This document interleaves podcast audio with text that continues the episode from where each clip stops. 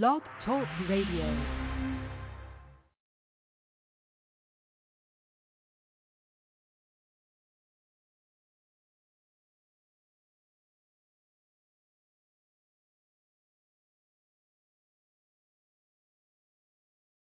Blog Talk Radio.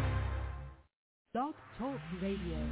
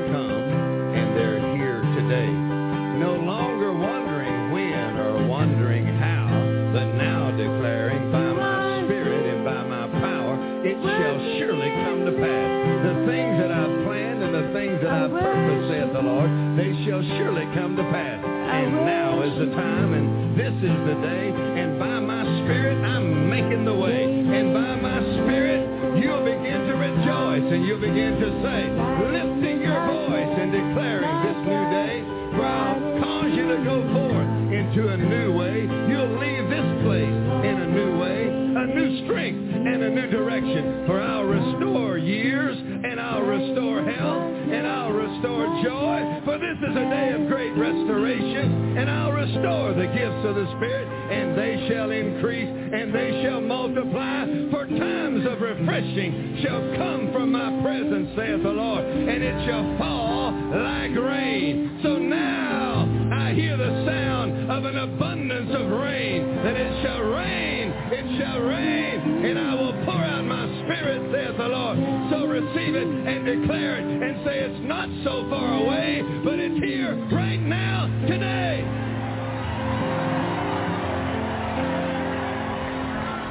Ha, ha, ha. Come on, give the Lord a shout. Hallelujah. Give the Lord a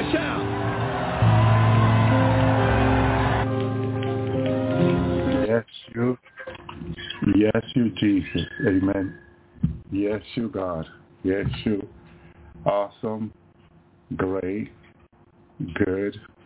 No one like you, the Lord. No one like you, oh Jesus. We thank you, Lord. We thank you, God. We thank you, Jesus. We thank you, Yeshua. We thank you, Jehoshua. We thank you, mighty Lord. We thank you, mighty, mighty God. We thank you, Lord. Hallelujah. We thank you, Jesus, for your love, for your mercy that endures forever. Thank you, Lord. Thank you, Jesus. Amen. Thank you, God. Praise you, Lord. Praise you, Jesus. I hope people can hear us. Amen. Tonight. Amen. I hope everything, hallelujah, is coming in clear. Thank you, Lord. Thank you, Jesus. Thank you, Yeshua. Thank you, Jehoshua. I hope our microphones are, are clear tonight. May, thank you, Lord. We like to make sure before we go ahead and we begin the program, we know that, thank you, Jesus. Amen. We, we like to, hallelujah, thank you, Jesus. Make sure people are hearing the word of God, the word of the Almighty God. Amen. Well, shalom, shalom, my brother and my sister. Welcome to the Lord's Hour. This is your old brother in Christ, Brother L B Zapata, here with my brother Tony Serrano. Amen. Thank you, Lord. Brother Tony, say hello to everyone. Hello. God bless you all. Amen. Thank you. Dear sister, dear brother, thank you very much. Hallelujah. Thank you. God is so awesome. We, we are excited to come in here tonight, because the Lord has been good to us. The Lord has been grateful. His mercy has been with us.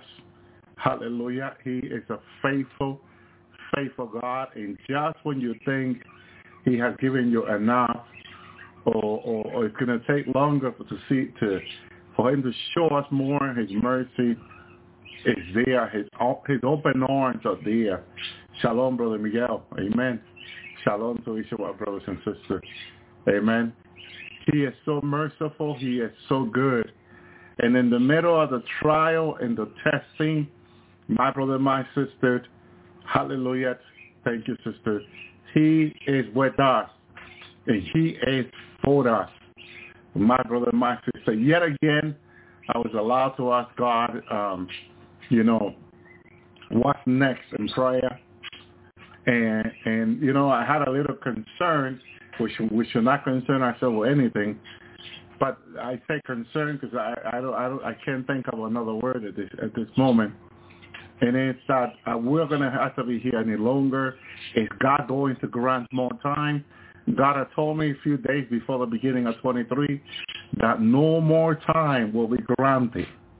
And the Lord was standing there, was Father was speaking to me in the Spirit. So based on that, uh, I I always want to know, amen, if more time will be granted. God has said no. But I'm going to tell you what he says to me this last time. My brother and sister, in heaven again, thank you, Lord. Thank you, Jesus. Thank you, Yeshua. Let me tell you, I saw a glory of power that I love very much in heaven, in which we're going to be moving soon once the church is up there. Once the church is changing, transformed, the church is going to experience God's army, God's people, okay, are going to experience the power of God like they never heard or been told before.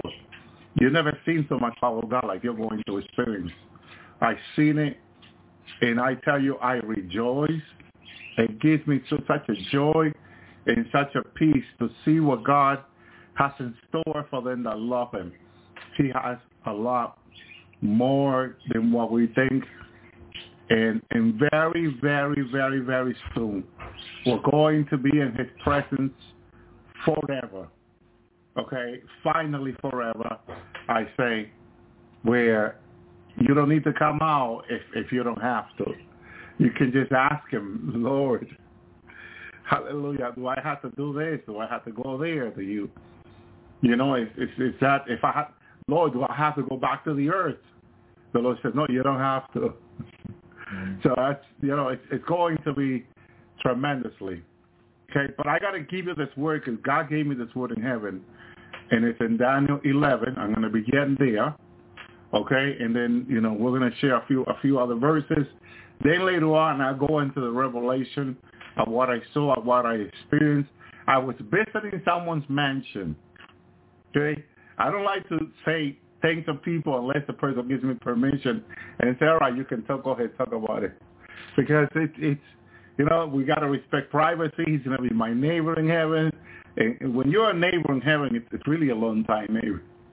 Mm-hmm. Yeah, it's not something that, you know, I remember Brother Larry wanted me to see his mansion at one time. And he asked God. And God took me there, and I was inside his mansion. And I described here on the Lord's Tower what I saw. He had a curtain of diamonds, made of diamonds. Okay? Very... very expensive curtain, okay?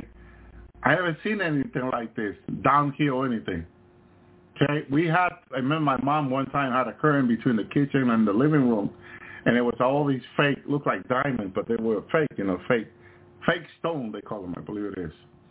You know, but in heaven, nothing is fake, it's all real. Stuff up there, things up there are pure, nothing fake, you know, and that's incredible to see to see that. I saw it, what was it, yesterday morning? It was incredible, I tell you.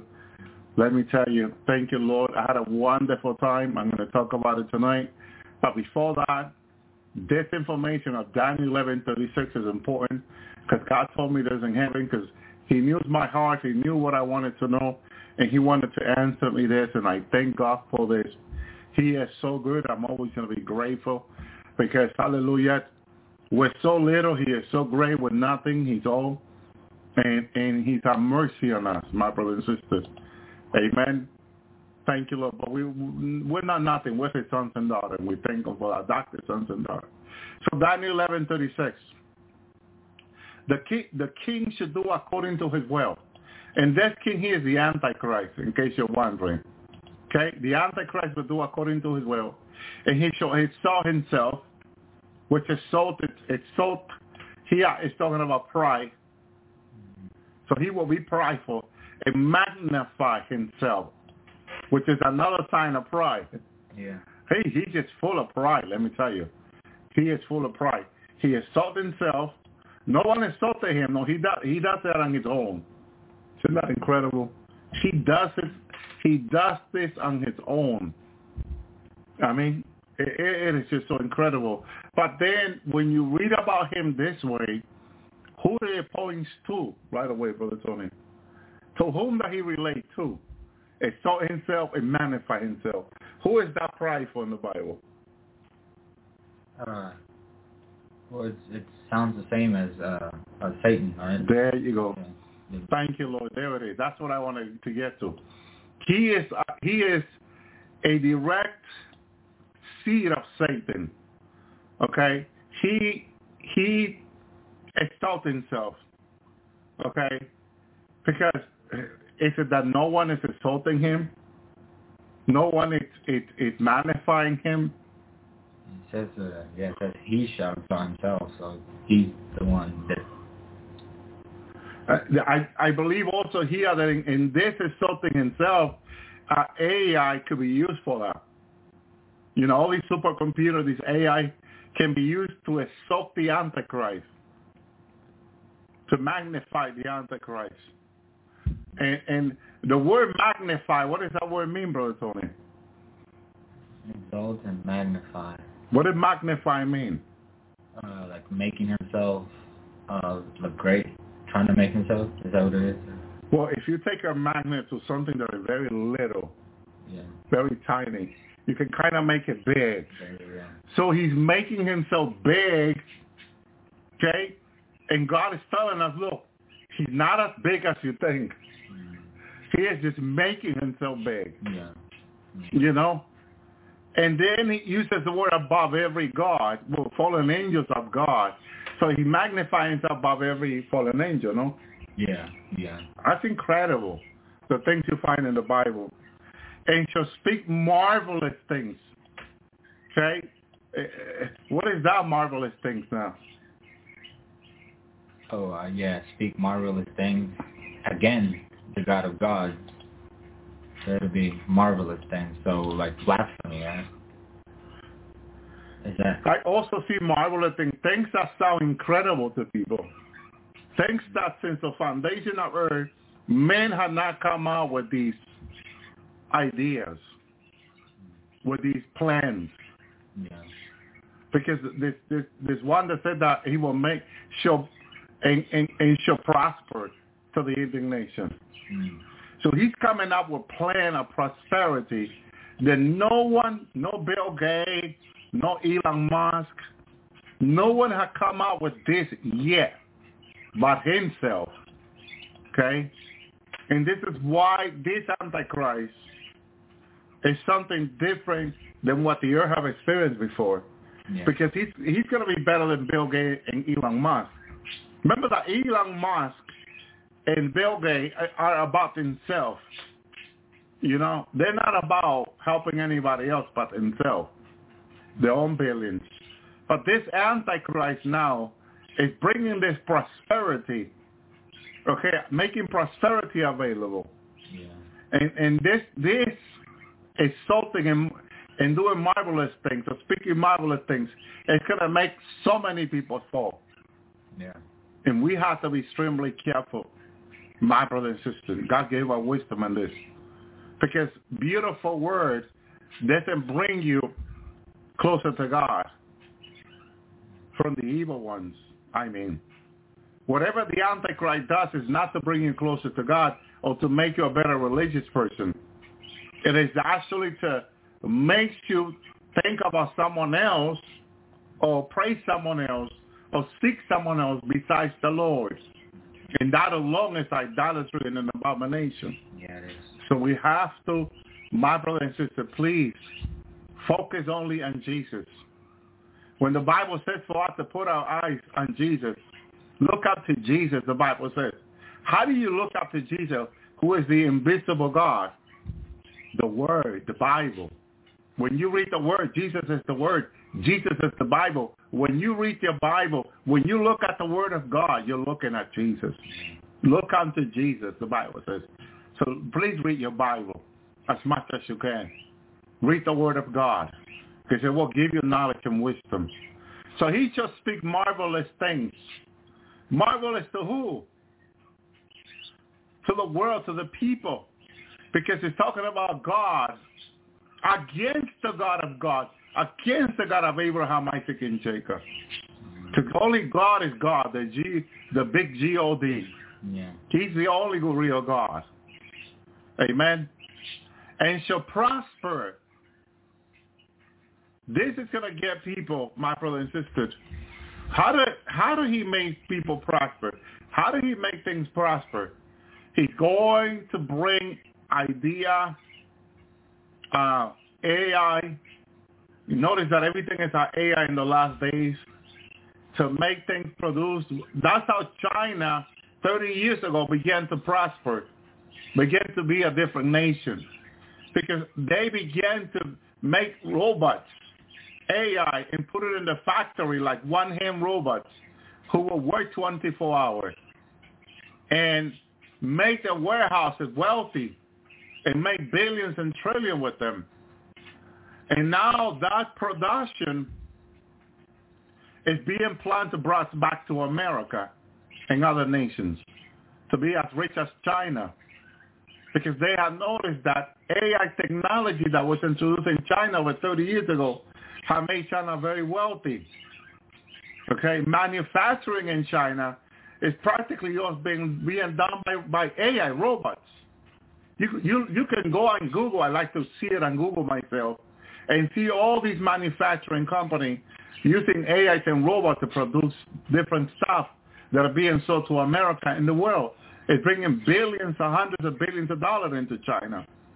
And now the world is realizing we should have the same manufacturing process like China and use A I to do these things, my brothers and sisters.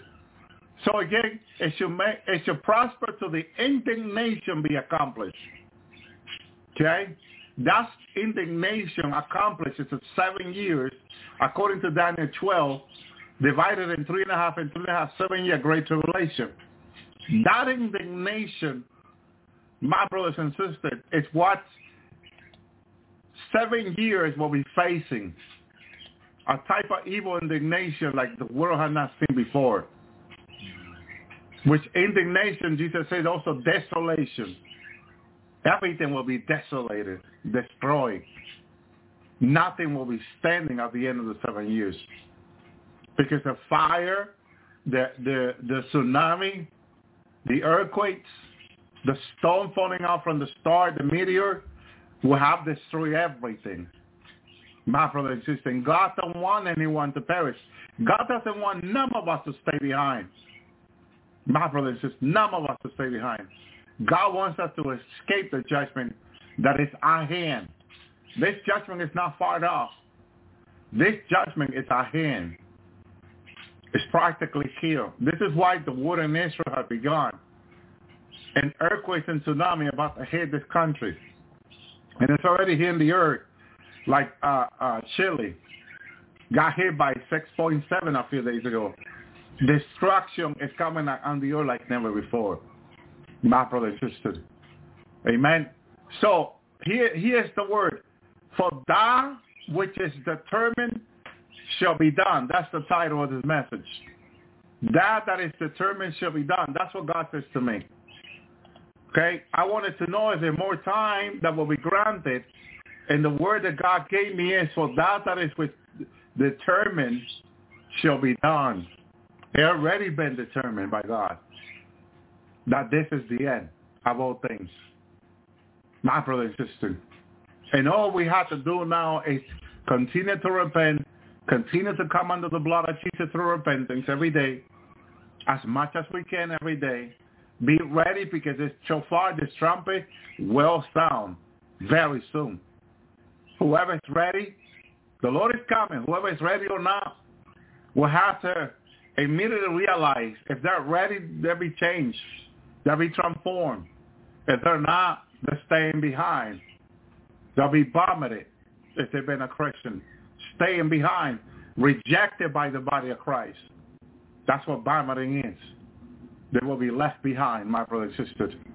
And that is very, very sad. Go ahead, Brother Tony, read uh, Revelation thirteen about the beast and his exaltation to himself, so we get an idea what it, what the world is about to live and encounter for seven years. Yeah. Uh, the whole chapter, right? Yes, go ahead. Uh, and I saw a beast rise out of the sea, having seven heads and ten horns, and upon his horns were ten crowns, and upon his head the name of blasphemy. And the beast which I saw was like a leopard, and his feet like a bear, and his mouth as the mouth of a lion. And the dragon gave him his power and his throne, and great authority. And I saw one of his heads as it were wounded to death, but his deadly wound was healed. And all the world wondered and followed the beast.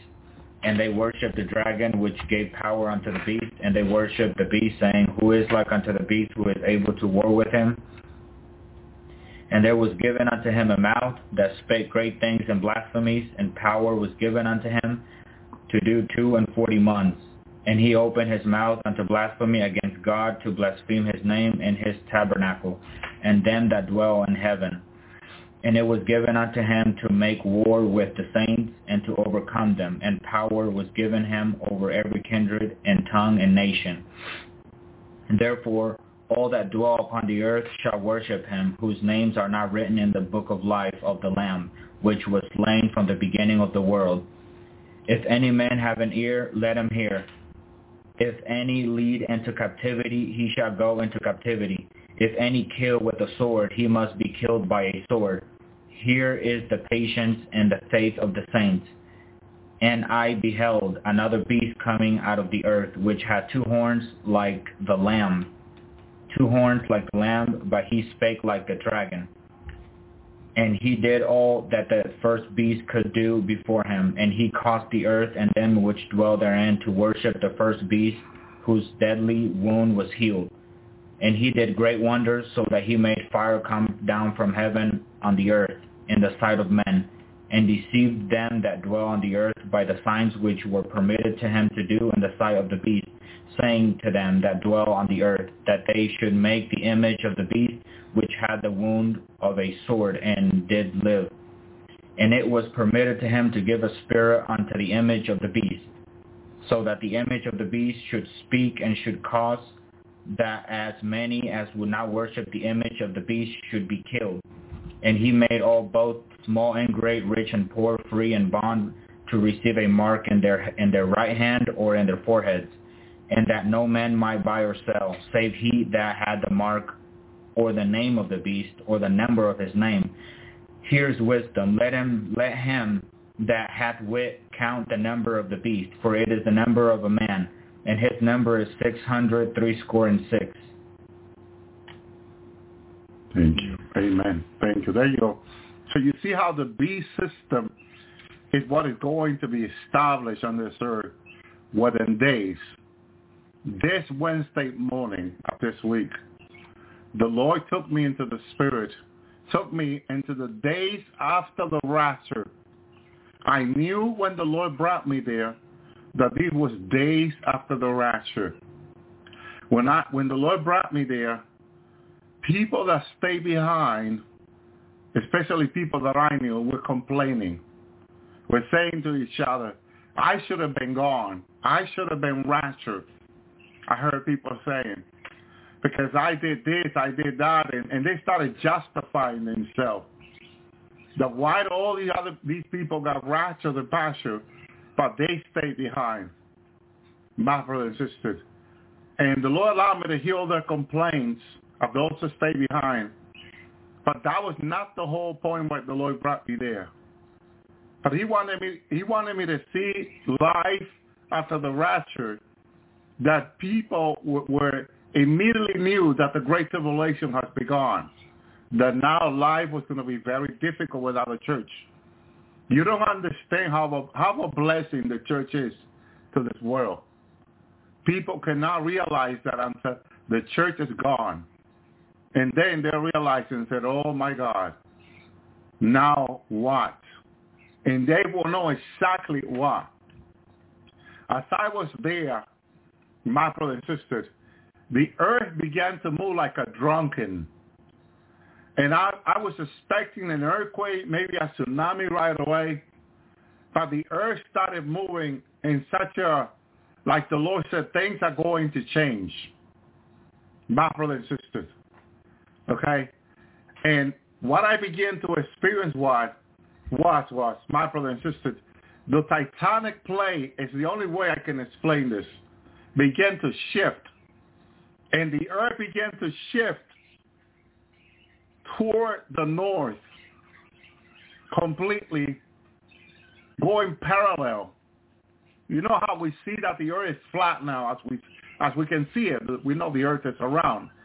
But the flatness began to go parallel to where you have to grab to a tree to any lipo, to anything, because you're going to fall out, my brothers and sisters. And I was on top of my bed when this was happening. And I was trying, I knew that everything was going to start falling off, my brother and sister. And I began to grab myself from whatever I could. I was, I began to kind of be so scared. Like the rest of the people, I could see people grabbing themselves to anything they could. God had told us through his prophet that this was coming. Let me tell you what God said to the prophet, Isaiah fifty-four ten. For the mountains shall depart. Okay? Move. And the hills shall be moved. God said through the prophet Isaiah, but my kindness shall not depart from thee. Neither shall be the covenant of my peace be removed, saith the Lord that have mercy on thee. But God says very clearly, okay, that the mountain was depart. This is what I was experiencing. The mountain now, were to the, instead of standing up as they are now, they began to go sideways. That means the stones are going to be start falling down. They're departing. They're living. They're going down. My brother and sister, like into the sea. Okay?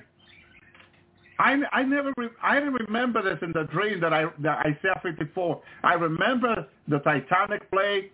I remember that the Bible said that the earth will move like a drunken. But this, the part that I read in Isaiah fifty-four ten, that the mountain shall depart and the hill shall be removed. God said it would happen. This is nothing new. This word is about three thousand years old. My brother, this is why we need to study God's word and read it. Okay? And people, you can hear people screaming. You can hear the panic. And when I wanted to panic, the God, as he said here, but my kindness shall not depart from thee. My kindness. The Lord was with me to comfort me. At that very moment, like my son, they they are afraid. They can be screaming, but not you, because I am with you. The Lord was there with me through it. Thank you, Lord Almighty. Hallelujah. His comfort, his kindness, he said, will not depart from us. Neither shall the covenant of my peace. He wanted me to have peace in the middle of this mess. My brother and sister, in the middle of this partition to the earth, he wanted me to have peace. The earth, the mountain, will be in the party, will be in the part. Breaking off is another word. The mountain was breaking off. The hill was being moved. Who would have thought such a thing will be happening? My brother and sisters. And it was happening. I was going through it with the rest of the people. And I can hear the screaming, the scare, and I can see people falling off. Hallelujah. People falling off, and they're departing. As Paul said to the Thessalonians, that are departing is coming first to the Geneva Bible. Then the men of sin will be revealed. Everything is according To what to what to that which that's been determined, God said to me in heaven. It's been determined. When something is determined, it is already the plan of God. It's already in his word. He spoke it through his prophet. Hallelujah. Thank you, Lord. Job fourteen five, seeing that his day are determined, and the number of his months are with thee, thou have appointed is bound that he cannot pass. It's been determined by God. My brother and sister. Isaiah ten twenty-three, for the Lord God of hosts shall cause a consuming, even determined in the midst of all the land. How much land? Of all the land. It's been determined by God. My brother and sister. Hallelujah. He says in Joel eighteen four, he tears himself in his anger. He shall the earth be forsaken for thee, and shall the rock be moved out of his place. It's in his anger that God is doing this. It's in his anger that these things are going to come to pass. They're going to come to pass because he is anger. That's what Joel is trying to tell us. God is angry. And so these things are going to come to pass. Hallelujah. Thank you, Lord. Thank you, God. Praise you, Lord. Psalm forty-six two. Therefore he, he will not fear thou, and the earth be, if the earth that the earth be removed, and thou mountain be carried into the midst of the sea. This is what I saw the mountain doing, falling into the midst of the sea. It's coming. It's close. I will say it's within days, maybe weeks. My brother insisted. So what are people doing with their lives? What are people doing? What is humanity doing today for their lives? Because I asked myself in prayer last night, what is faith? Because I know the Bible said what faith is, the things that we hope for. But what is faith? Faith is relationship with Jesus. Faith is, is believing him and being in a personal relationship with him. My brother and sister, hallelujah. The plan of God was never for this earth to be removed. He says that in Psalm one oh four five, who laid the foundation of the earth that it shall never be removed. This was his original plan. But his original plan now, it's like it has a plan B, because it's being removed. Hallelujah.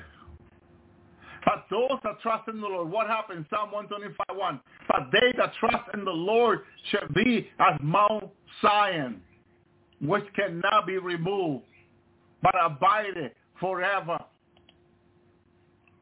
As I was in heaven, God wanted me to see something special. As he showed me in the millennium, a woman will compass a man, says the prophet. I saw this now in heaven. I was in heaven a few days after the rapture. I began to enjoy the beautiful presence in mansion. I was in front of his mansion that I can recognize. The Lord had brought me there before. And the Lord had revealed to me that I'm going to have neighbors with me in heaven, brothers and sisters, from the Lord's hour. They're going to be my neighbors. And when the Lord revealed this to me, I rejoiced, because I said, I'm going to have great family in heaven, that we can come together, my brother and sister. And I remember when the Lord showed me that, we were in my mansion in the living room around the table sitting, all my brothers and sisters in the glorified body. We were sharing like in a meal together, and we were speaking wonderful things that God has done with us. It was wonderful. But in this revelation was different. As, as the Lord was leading me to go and knock to his brother's house, his mansion, I began to I began to knock at the door. The brother was thousands of miles away. He's one of the brother now, his glorified body in heaven, this time in heaven. But the brother heard me knocking at the door. He was thousands of miles away. And he, I saw from the distance in the spirit, he turned around and flew back. He went back thousands of miles away. He flew back to the house. In a second, he was right beside me. He said, Brother Owe. And I said, Brother, can we, like on the earth, have like a, a meal together where you and the brothers and sisters? But some, for some reason, I was knocking on his door in mansion. He said, oh, brother, you, you, you may come in. I come into his mansion. I'm looking at his mansion, and I marvel at how big it was and how beautiful. I began to look around. Whoa, brother. And I noticed he even had stove. He had things, but these, these were, I would say, specially made. I said, brother, have you used your stove yet? He says, no. He didn't have time to go into his kitchen, open the stove, or open the fridge or anything, because he has been spending time with God, in the presence of God, enjoying everything Father has for him. And he's been talking to me about it, so I don't know how many months now. Yeah. And this brother, I tell you, I was inside of his mansion. I was marveling at what God has given him. My brother and sister, beautiful. Everything, it's, he's going to love it. I know that he's going to love it. I was not allowed to go into his bathroom, things like that, because there are things that he, he's going to see it for the first time. No one else can. Amen. Thank you, Lord. But I tell you, it's going to be incredible. And this was days I knew after the rapture. We already got acquainted with heaven. We were already going out and doing this, doing that. It's like nobody has time for their mansion. I know people say, I'm looking forward to my mansion. But no one will have time for it. And I, literally, you won't have time because you will prefer to be doing and having other things like going to Father's throne, going and enjoying. Heaven is so big. Heaven is so endless. And there's so much you can enjoy. You'll see when you get there. There are endless of things you could be doing in heaven. And you're not going to be spending a lot of time in your house, in your mansion. For some reason, God wants to give us a house, a mansion in heaven. But it doesn't mean that we're going to we're gonna be spending so much time. And we can go to it, to our house. We can go lay down. I don't know for what reason, because you won't be tired. But you can go sit, sit around with your brothers and sisters, have a conversation as the Lord has shown me, enjoy everything that God has made for us. It's going to be awesome. I'm looking forward to it. You know, I said, brother, do you remember when we did Grill on the Earth together and we, for all of us? And he says, yeah, Brother Elvie, can we please have some time like this here? He says, yeah, of course we can. So I said, look, went into his kitchen. He had not used his stove or anything, and it was such an incredible stove. Like, wow, this is, you know, awesome. But we were willing to do this. He said, yes, yes, thank you, Lord. But the amazing thing is that when I saw him, he was moving in the power of God in heaven. He he was learning things in heaven, incredible thing in his glorified body that people would like to enjoy, that people looking forward to enjoy. He was enjoying God. He was enjoying the presence of God. He was enjoying the mystery of God. Like Sister Essence, who can move in the power of God so incredible. He was out there spending time with God, learning about God. I can understand that, yes. We're looking forward to spending time with God. And that is what it should be about.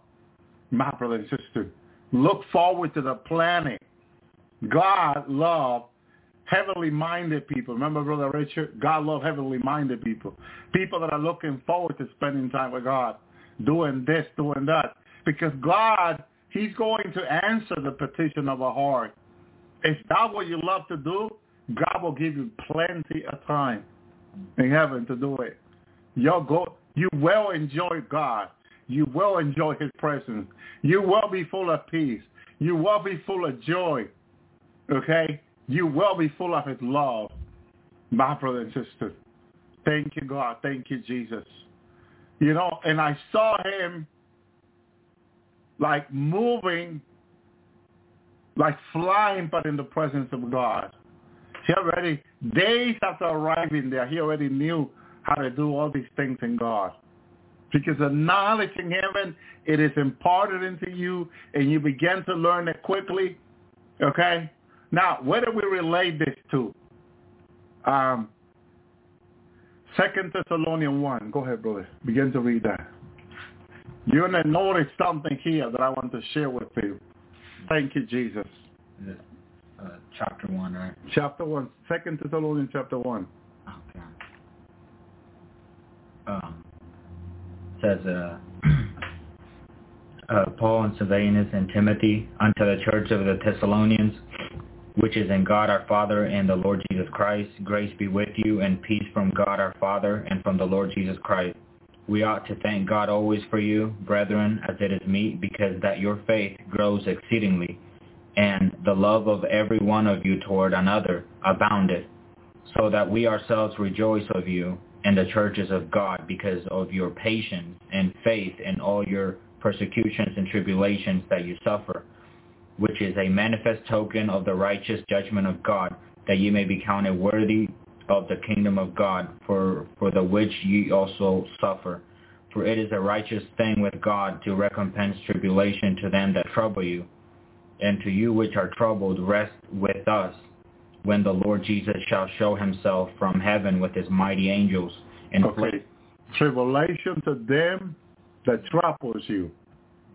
Notice that. That is, it's righteous for God to give tribulation to those that are troubling the church. So why are people staying behind? Because there are people that have turned against God, against the church. And it's righteous for God to give them tribulation, my brother and sister. But to us, what did he say we get? What is our rewarding him? Uh, rest with us. Rest. Yeah. That's the rest of the Lord. Enter into my rest, Jesus said. Yeah. Okay, that's the rest in heaven that we're going to enter very soon. Rest for us and tribulation for them. Jesus said, go ahead, keep reading, brother. Yeah. Um, it says, uh, for it is a righteous thing with God to recompense tribulation to them that trouble you, and to you which are troubled rest with us, when the Lord Jesus shall show himself from heaven with his mighty angels in flaming fire, rendering ve- vengeance unto them that do not know God, for which uh, and which obey not unto the gospel of our Lord Jesus Christ, which shall be punished with everlasting perdition from the presence of the Lord and from the glory of his power, when he shall come to be glorified in his saints. And okay, hear this. Who is coming to glorify his saints? The Lord. The glorified body is Jesus glorifies in our lives. The glorified body is a manifestation of Jesus in our lives. Yeah. And soon we are about Church of Christ, Church of Jesus, to receive a glorious manifestation of Jesus in our lives, like you never seen before, my brother and sister. The great tribulation will be like you never seen before, like never be again. The manifestation in our life, my brother and sister, is going to be so special to us also, because we have suffered for the Lord. Every single trial and testing that you and I are going through, hallelujah, will be rewarded with a glorified body. That glorious body will be manifested in us, that what we've gone through all these years, hallelujah, we will get the reward in having that glorious body. God's going to show it this way, to show that he is faithful, that Christ is faithful, and that his son going to the cross was not in vain, but it was for him to manifest himself in our lives. Thank you, Lord. Go ahead. Yeah. Uh, when he shall come to be glorified in his saints, and to be made marvelous in all them that believe. Listen to this. He's going to be glorified in his saints. This is what I saw in heaven. And made marvelous. Marvelous. You cannot tell how beautiful is marvelous. Because that's why you say marvelous. Because you cannot explain it beyond. There's no word to describe marvelous. Every time how someone has a mighty experience of God, they say it was marvelous. Yeah. What does that mean, brother? Yeah, yeah. The first word is uh, you marvel. It's when you, uh, like I said, when you when you're in awe, you can't really explain. You can't explain it. There's no word to it. Yeah. You know, you're just like, wow, it was incredible, marvelous. That's what that's what God has in store for them that love him. Thank you, Jesus. Yeah. And it, it's going to be incredible. And here it is. It's so close, like never people can imagine how close it is. You cannot even imagine. We don't know the day and hour, but I tell you something. This is closer than ever. I knew this in heaven because it was shown to me days after we, we got there. And then days before, I was taken days after the Great Tribulation had begun. Seeing what happened days after the Great Tribulation, and now seeing days after the rapture, what's going to be happening, immediately in my spirit, in my understanding in the Lord, from God, it's given me an understanding, okay, exactly what, what God said through the prophet Daniel in Daniel eleven thirty-six. For that which is determined shall be done. That's what I, that's what God was giving me in heaven. That which is determined shall be done. God was giving me. Nothing else, my son. What, what God has said, what God has determined, it is.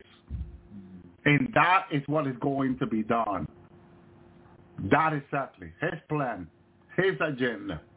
My brother and sister, I heard someone say, let's ask the Lord for more time, more time. I was telling Brother Tony, I don't think I'll be one of those asking for more time. What do you think, Brother Tony? Should we ask for more time? Are we being greedy? Oh, yeah, it's, uh, not everyone's in the same, but for me, you know, the Lord, I mean, we know the Lord is, like we said, it's, he's he's all into salvation, you know, he wants to save souls, and, and um, he's all about saving, you know, and, um, you know, it's not that the Father's not also, it's just that, you know, like we said, the Father's really angry with, with he's, you know, with evil, you know, with sin, but, you know, like you say, like that verse, for that which has been determined shall be done, and, uh, and, you know, we understand, you know, we, like me, I, you know, we want to be with the Lord, but it's, um, yeah, when he's, when Father says that, when Father says, for that which has been determined shall be done, you know, when he says that that's how it is, you know, that's, that's how it is, you know, we, we did what we could, you know, we, you know, because we have the mind of Christ, you know, we we pray for others, we do the same thing, you know. I, I fear God, let me tell you, I fear God, and, and fear of God is to stay away from evil, right? Yeah. To, to hate evil, I believe it says. Yeah. The fear of the Lord is to hate evil. And, and, and, you know, I repent if I added anything. I repent if I take anything away from what I'm supposed to say. I'm repenting for things that, you know, I don't want anything to keep me from going to heaven. From God to say, well, you're going to have to stay because you said this or you did this. No, I, I, I'm checking myself with the Lord personally. Yeah. In that regard, I do not want to stay behind. I know the outcome of the people staying behind, mm-hmm. pain and suffering. Yeah. Okay? I don't want that for myself. I want to go with God. I want to be in peace and joy. Yeah. That's where I want to be. I want to be in the presence of Father. I want to be with God. I want to be able to go to the throne of Father and speak with Father and say, Father, tell me about this, all that. Mm-hmm. Explain this to me. I, I didn't understand this under very well. Can you explain it to me? And have him give me an explanation one-on-one. Spend that time with him one-on-one. Uninterrupted. Un- what do you say? Yeah. Uh, no, no distraction. No distraction, no cell phone, yeah. no computer, no television, no internet. That time with him where we hear what he has to say, where he will explain what is in our heart. And then as he answers what is in our heart, it, I remember it gives us peace. It gives us fulfillment in our heart. Those many questions that some of us have in our heart, it, it makes you uncomfortable. It takes your peace away. So once the Lord answers what is in your heart, it'll give you peace about life, the future, heaven. You get to enjoy what God has for you. And that's why I want to be able to enjoy everything he has for us, my brother and sister. Amen. And when the angel came to, to, to Daniel, my brother and sister, there were some things here that was said to Daniel in Daniel nine twenty-seven, and he shall confirm that covenant with many for a week, okay? And in the midst of the week, shall, he shall cause the sacrifice, the oblation to cease. The Antichrist plan is to hurt the Jewish people. And the wilderness of today is hurting the Jewish people. He's going to cease the, they finally will get to have a third temple. He goes now into the third temple, and he ceases the sacrifice. For an overspreading of the abomination, he shall make it desolate, even unto the consummation, and, and that determined shall be poured upon the desolated. Notice the other word here again, determined. Yeah. The only one that determined things is God. And God said that it will be determined. They, not, Daniel nine twenty-six, and after three score and, and, and two weeks shall Messiah be cut off, but not for himself, after the uh, the people of, of the prince. He shall come and shall destroy the city and the sanctuary. And the end thereof shall be the flood. But the, you see, the, going back there, I mean, the city and the sanctuary, that was the third temple and the sanctuary. The city of Jerusalem and the third, the second temple, I'm sorry, was destroyed. Then at the end thereof, there shall be what a flood. This is the Antichrist coming with his army. What I would say with the world army, where I saw Russia, China, United States, Germany, and other countries. They're coming against Israel, hallelujah, should be like a flood. Can you imagine a flood? Compare, it's like all the mountain of Israel, the valley, Armageddon, full of army from everywhere. Okay, coming against Israel like a flood. Until the end of the word, desolation are determined. Okay? So they're going to, the Gentile was straight up on the, the, the Jerusalem, but its answer is determined. Determined. Who determined everything? God does, my brothers and sisters. And our time has been determined. Go ahead, go back to, because we're talking about heaven here. Yeah. Thank you, Lord. Uh, back uh, back to verse ten. Uh, when he shall come to be glorified in his saints, and to be made marvelous in all them that believe, because our testimony towards you was believed in that day. Wherefore we also pray always for you, that our God may uh, that our God may make you worthy of his call, of this calling, and fulfill all the good pleasure of his goodness, and the work of faith with power. That the wait, wait, hold on. The work of faith. So faith there is, is manifest now in power. Yeah. Yeah. You see why the saints in the glorified body, when they get changed and transformed, they begin to move in a power than no one has ever seen, because now the faith is totally different. Yeah. It's working power now, and in the power of God. God said, "There's a my mighty power over here in you, mm-hmm. oh my mighty power over here in you." So that gives yeah. you a, a clear understanding. Yeah. What is going to be happening in the days to come with the church when it gets changed and transformed? This is what in days. Yeah. We are so close. We just don't know the day and the hour, but we know, my brother and sister, I remember the Lord months ago began to talk to me about the three days of darkness. I was coming on the Lord's hour, excited to people, look, the three days of darkness is close, because the Lord was letting me know it's close, it's close. It's very close now, I can say, the three days of darkness. My brother and sister, I got to warn people it, with such an urgency, and I'm going to tell you why. We're, we're about to go into a, a darkness on the, in the United States for weeks and months and maybe a year. We're, we're about to have power outages in the United States like people cannot imagine. This earthquake and this tsunami, the, the eastern tsunami that is about to, I heard the Lord with an audible voice spoke to me a few days ago that the earthquake in California will follow the eastern tsunami. Uh, well, you know, it, it, it's very close, my brother and sister. And what the Lord has shown me, shown to me months ago is that we are not going to have power, cell phones, or anything that we are accustomed to until now. We're about to lose all that. So how do you live? You know, the Bible said, let not your flight be in winter. We're about to go in winter. If this happened this winter, it will be very difficult. I saw months ago that before the three days of darkness came, the day before, we already had gone through a judgment. And our country was in darkness. No cell phone. I tried to pick up the cell phone. It did not work. I thought it was mine for that.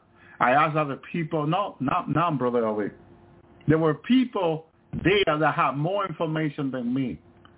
There were people coming from different states to where we are now, here in Nashville, North Carolina. And I was asking them, what about your state? No, no power in my state. What about your state? Where you, where you, where you're from? And I'm asking people from different states. They have no power in this state neither.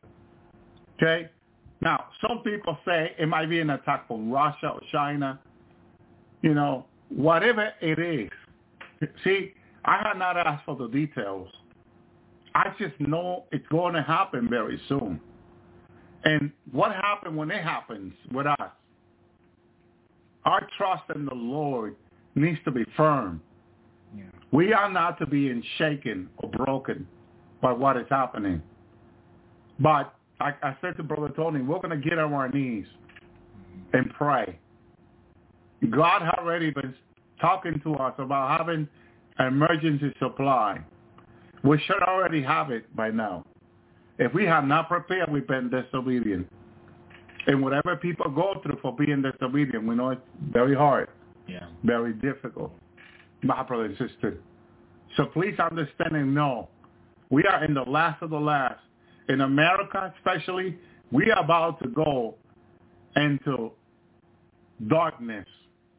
And when I mean darkness, not just the three days of darkness, just that, that's close. I'm talking about power outages, which I cannot point to the finger what led this nation to have no power at all. I just knew they had no internet and they had no power. E M P is what many have been preparing for. They believe Russia can launch an E M P on this nation and burn every capacitor, generator, televisions, wires. I didn't know that E M P can burn all communication wire. All power line will be burned by the E M P. I didn't know this. These are things I've been learning lately. The power of an E M P, especially how Russia had made it, because they had to, the engineer had to, and scientists had put, put a lot of uh, other things in it to make it worse, to be able to burn power lines, uh, communication lines, internet lines, um, cell phone tower. Cell phone tower are going to be uh, practically melted down, destroyed, completely useless. I mean, you can go on the on the cell phone tower after they launch the E M P and bring down the tower. You'll see it burn completely. Like your plasma T V, L C D T V will also inside will be completely burned, useless. Okay, there are steps you can take for your uh, your electronic not to be burned, like your cell phone. They sell on eBay, Amazon, online, uh, uh, E M P bag protection for your cell phone, for your radio, for your communication devices, including for your television. You can make your own bag. They have material that can protect your cell phone from an E M P. Now, Brother Ben knows there's a trash, metal trash can, which they got them in Lowe's, Home Depot, different stores, Walmart. You can pick one up with a cover and put your electronic there and cover them. See, the, the the timing is the problem, because you can cover it today, open it tomorrow, and tomorrow can it, it can happen. So it's very difficult, but it can be a protection from an E M P. I believe it's governance, can't. I believe when I had Brother Ben here, we talked about all these things. It's on the archive. You can go and listen to it. My brother and sister. But these things are here at the door, about to happen, and I won't be able to come on the Lord's hour and preach anymore. I know I'm preaching my last of the last of the last message. I know this. The Lord told me so. Very soon, I won't be able to come on the Lord's hour. My brother and sister, it, it's practically everybody will be on their own with the Lord, with God. Whoever is here is here. Whoever is not is not. This is why the Lord wanted us, a bunch of us, to be up here together so we can work together, brothers and sisters, and help each other. Help each other. And also, you know, we can still have each other here, Bible study, come together. But if we're all, like, separated, it's going to be very difficult, because you're going to have to encourage yourself. You're going to have to encourage yourself. You're going to have to read the Bible on your own, you know, and all that. My brother and sister, the reason why God put us together before was so we can encourage one another. before apostles to the Thessalonians, before we see that great day come. And that great day is practically here. So now, my brothers and sisters, hallelujah, we have, we need to stay focused. Okay, the plan of God was for the earth not to remove Psalm one oh four five, my brothers and sisters. And like Mount Zion, we should also be. Hallelujah. Isaiah six twelve, and the Lord have removed me far away, and, and, and there be a great forsakening in the midst of the land, says the prophet Isaiah. God removed the prophet from among the people. When the people turn away from God, God's going to do what he's going to do. Okay? Uh, Isaiah twenty-two twenty-five, and in that day, says the Lord of hosts, shall the nail that is fasting in the sure place be removed and be cut down and fall? The burden that was upon upon it should be cut off, for the Lord hath spoken it. There you go. The nail that was fasting. How many houses have been fasting with nails, Brother Dolan? Most all of them, right? Yeah. God said they will be removed and cut down and fall. So he's talking about all these homes, all these houses, all these mansions. They're going to be cut down. They're going to be removed. Sure, God says. They they were, the, the shall the nail that is fasting in sure play be removed and be cut down and fall. Okay? It's going to happen. It shall be cut off, God says. All these homes, all these houses that people have put their trust in instead of the Lord, are, we can see the economy already going down and houses losing so much value. Yeah. Every day I get message online, okay, our houses being put on the market and houses price being cut off. It's happening every day. The economy is falling, and it's falling really fast, my brother and sister. God said to his prophet, okay, that the the shall the nail that has been fasting in sure place be removed and be cut down in full, and the burden that was upon and shall be cut off. It's coming. Things are happening fast, my brothers and sisters. Here, here's the word that I remember. Isaiah twenty-four twenty. The earth shall reel to and fro like a drunkard. Okay? And it shall be removed like a cottage. And the transgression thereof shall be heavy upon it, and it shall fall. See, I didn't know that it was going to fall. That's why I saw it. I said, went to the side falling. But this, look what God says. And now rise again. No wonder one time when the Lord took me after all these things happened in the Great Tribulation, this was days, days after the rapture had happened, days after the Great Tribulation had begun. These things began to happen, and people were falling off. Houses were falling off. Mountains were removed. My brother and sister, what is coming? You can only read it in God's word, but to experience it, to experience these things happening, you do not want to stay behind to experience it, because it's very difficult. It's very. I was grabbing to my bed.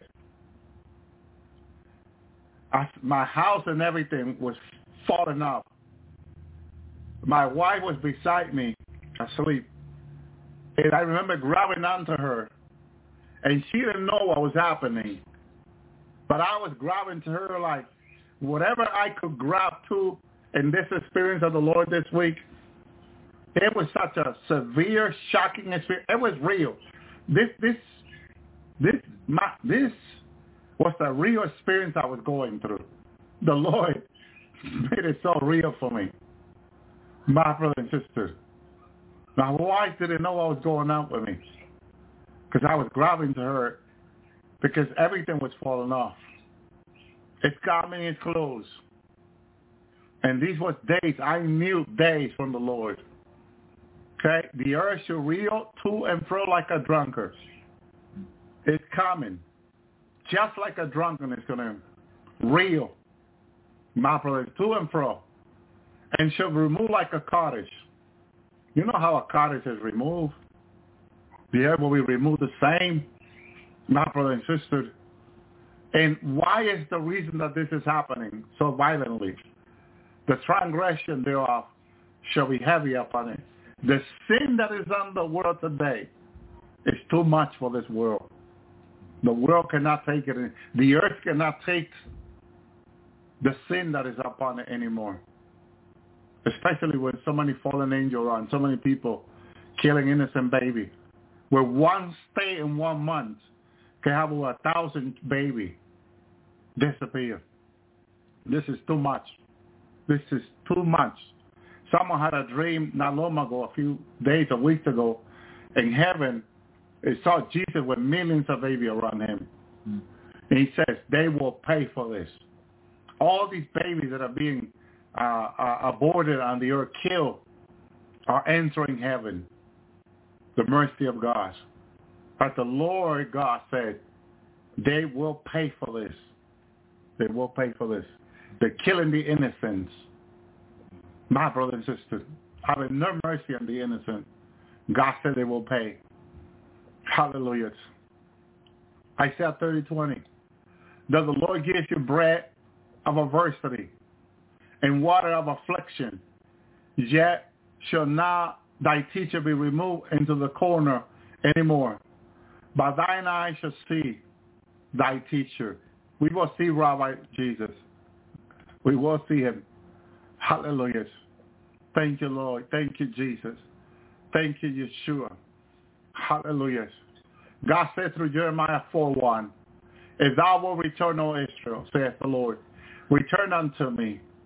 If thou wilt put away thy abomination out of my sight, then shalt thou not be removed. But that means that if people don't put away their abomination, okay, they're going to be removed. They're going to be removed. That's removing is what I was experiencing. It's violently. It's severe. My brothers and sisters, I will not that anyone will be in the middle of this. Hallelujah. I don't know how much of this, uh, Jeremiah four eleven, apply to the Israel right now. What do you think, Brother Tony? How about the, oh, the, um, yeah. Yeah, he is, you know, he is talking to Israel. And we know he's talking, you know, to, uh, you know, all of us, the whole world. But, yeah, specifically he is talking to Israel to put the abominations out of my sight, yeah. Amen. Yeah. Thank you, Lord. Going back to uh, Second Thessalonians, but the, you got the chapter two yet? Uh, that was uh, chapter one. Go ahead and, go ahead and finish that because we want to read all three chapters. Oh. So I want people to see the plan of God for his church, for us, his people. Oh, okay. Go ahead. Yeah. The last the last ones were of that chapter was, wherefore we also pray always for you that our God may make you worthy of this calling and fulfill all the good pleasure of his goodness and the work of faith with power, that the name of our Lord Jesus Christ may be glorified in you and ye in him, according to the grace of our God and of the Lord Jesus Christ. Amen. Now chapter two. Uh, now we beseech you, brethren, by the coming of our Lord Jesus Christ, and by our assembling unto him, that ye be not suddenly moved from your mind, nor troubled, neither by spirit, nor by word, nor by letter, as it were from us, as though the day of Christ were at hand. Okay, hold it there. Notice how the apostle here began his letter to the churches, to the brothers and sisters, that they will not be moved or shaken by spirit. What is he saying there? That there will be teaching of spirit in the last days. Yeah. There will be demon teaching people. And what happened when they teach you? Go back to what it says about a spirit. Yeah. Um, that you be not suddenly moved from your mind. Move. Hold on there. Move. They will move people. They will have you go to other places for them. They will move you from what you are, because when they can move you from what you are, you go into disobedience. Yeah. You can only be in obedience what God wants you to be. If you're not there, if you go like Jonah to Tarshish instead of to Nineveh, you are in disobedience directly with God. Yeah. And you can be convinced by by word, by spirit that you think are nice people, nice brothers and sisters. Yeah. But Paul says, go ahead, Brother Donnie. Yes, yeah, so uh, uh, that you be not that ye be not suddenly moved from your mind, nor troubled, ne- neither by spirit, nor by word, nor by letter, as it were from us, as though the day of Christ were at hand. Let no man deceive you by any means, for that day shall not come except there come a departing first. Hold on there. He first started talking about spirit, that you'd not be troubled. And then he said, let no man deceive you. In other words, he says first that the spirit, and then he says that they're men. So you're seeing men and women. But Paul says first that they were spirits. My brother and sister. So you say, which which is it, brother? He first says they're spirit. Now he says they're men. Which is it? Who do you encounter every day? Man. But men that have spirit that are not who you think they are. Go ahead, brother. Keep reading. Yeah. Uh. Let no man deceive you by any means, for that day shall not come except there come a departing first, and that that man of sin be disclosed, even the son of perdition. Hold it there. By any means. Mean is a tool. Mean is the internet, yeah. Television, radio, cell phone, Facebook, Twitter. Those are mean that the devil is using in the last days. Yeah. To communicate to people one way or another. So tool. He's using all these tools to get at people, to have them change their mind, to have them change, to go someone else but that God did not send them to, like Tarshish, like Jonah. Why did God want Jonah to go to Nineveh? Because God wanted to save that great city. So why did Jonah went to Tarshish? Because Jonah wanted to go his own way. And he wasn't disobedient. Not only the trouble came to Jonah, but trouble will come to those that will shelter people like Jonah. Yeah. Because the people that sheltered Jonah received trouble from the Lord. The people that were trouble, you are someone that you've gone to, that you place that you've gone to, that you're not supposed to. You bring in them trouble unto their own lives. And they're going to start receiving trouble. Everything was peaceful before you came to them. And then things are going to begin to happen to their lives that they will not be able to explain. But they're going to think about it. We, ne- we did not have this trouble until she came. He came. They came. Because the people that received Jonah into the boat had no trouble until Jonah came into the boat. So in disobedience, you're not a blessing to anyone. You bring them trouble. You bring them problems. They probably had a strong economy. Now they don't anymore. They lose their jobs. Things begin to happen when a disobedient comes into the house, into the boat. My brother and sister, a lot of people don't watch for these things. You got to watch for these things. That's why when I meet people, when I come across people, I want to know from the Lord. The Lord wants this person to be here or come here or not. Because if there's a Jonah amongst me coming to where they're not supposed to, they're going to bring me trouble. A lot of people don't think about these things. Be careful with Jonahs and disobedience in your lives. Go ahead, brother. Yeah. Uh, verse four. Uh, which is an adversary and exalted himself against all that is called God, or that is worshipped, so that he doth sit as God in the temple of God, showing himself that he is God. Uh, wait, so wait a minute. You said that he showed himself to be in God. Did that sound familiar what we were reading later, earlier in Daniel? Yeah. That he exalted himself, yeah, and magnified himself above every God. So what is this, Brother Tony? What is this behavior in this man? Yeah, it's very, very wicked, yeah, very prideful, yeah. False prophets began to warn the church about spirit, confusing them and, and bringing them confusion, right? Yeah. And then we find out that this Antichrist, which Paul began saying is a spirit, now he says it's a man. Man, he uses the word man. Yeah. Okay? Who will exalt himself and magnify himself, says Daniel. Yeah. My brothers and sisters, the word of God is so clear, and these things are days away. Days away. The war against Israel began. The rest of the judgment are at hand. Go ahead, keep reading, bro. Yeah. Uh, remember ye not that when I was yet with you, I told you these things? And now you know what withholdeth, that he might be revealed in his time. Hold it there. Paul said that he had told the brothers and sisters about these things that will be coming. Why is it that these teachings are not going about every day from the internet or everywhere?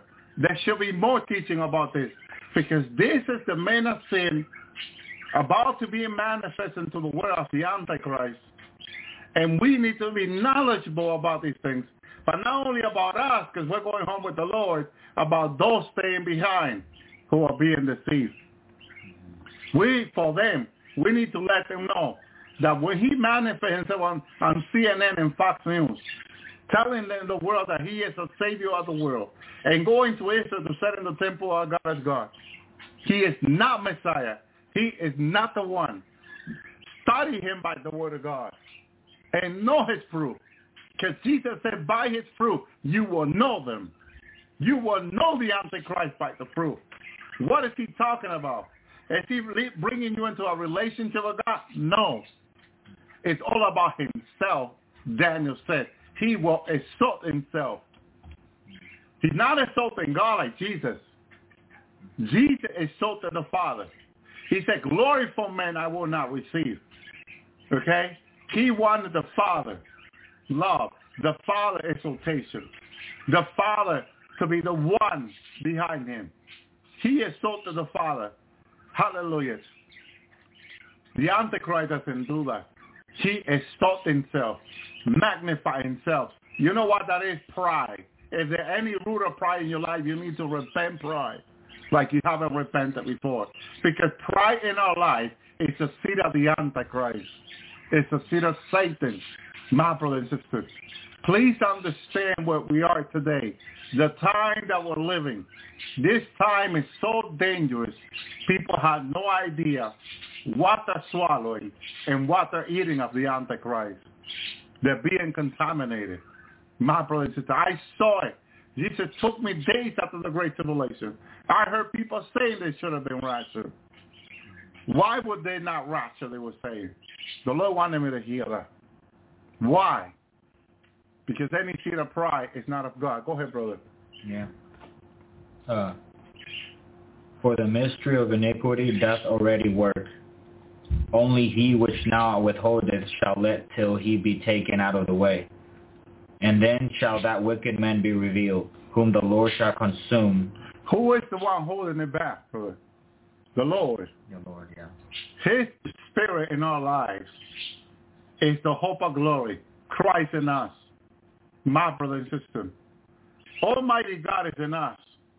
And if God is with, for us, who can come against us? The Antichrist cannot come against the church, because God is with us. And if God is with us, who can come against us? Right. He will not allow the Antichrist to hurt us. Yes, we are tempted. Yes, we are tested. But we know that temptation comes, according to James, out of our own desire, my brothers and sisters. And out of our own desire, we are enticed, my brothers and sisters. And God wants us to watch out. Hallelujah. Thank you, Jesus. Blessed is the man, James one twelve, that endureth temptation. For when he is tried, this is God, he shall receive the crown of life which the Lord hath promised to them that love him. God's test is for us to get a crown. Okay? But this is not the way the devil works. Now listen, let no man say when he is tempted. Okay? Because there's a lot of people blaming God for what they're going through. But God had nothing to do with what they're going through. Listen what the word of God says. Let no man say, and that's men and women, say, when he is tempted, that I am tempted by God. People say this all the time. They said that God is the one doing this. Okay? So, God cannot be tempted with evil. God will not tempt you with evil.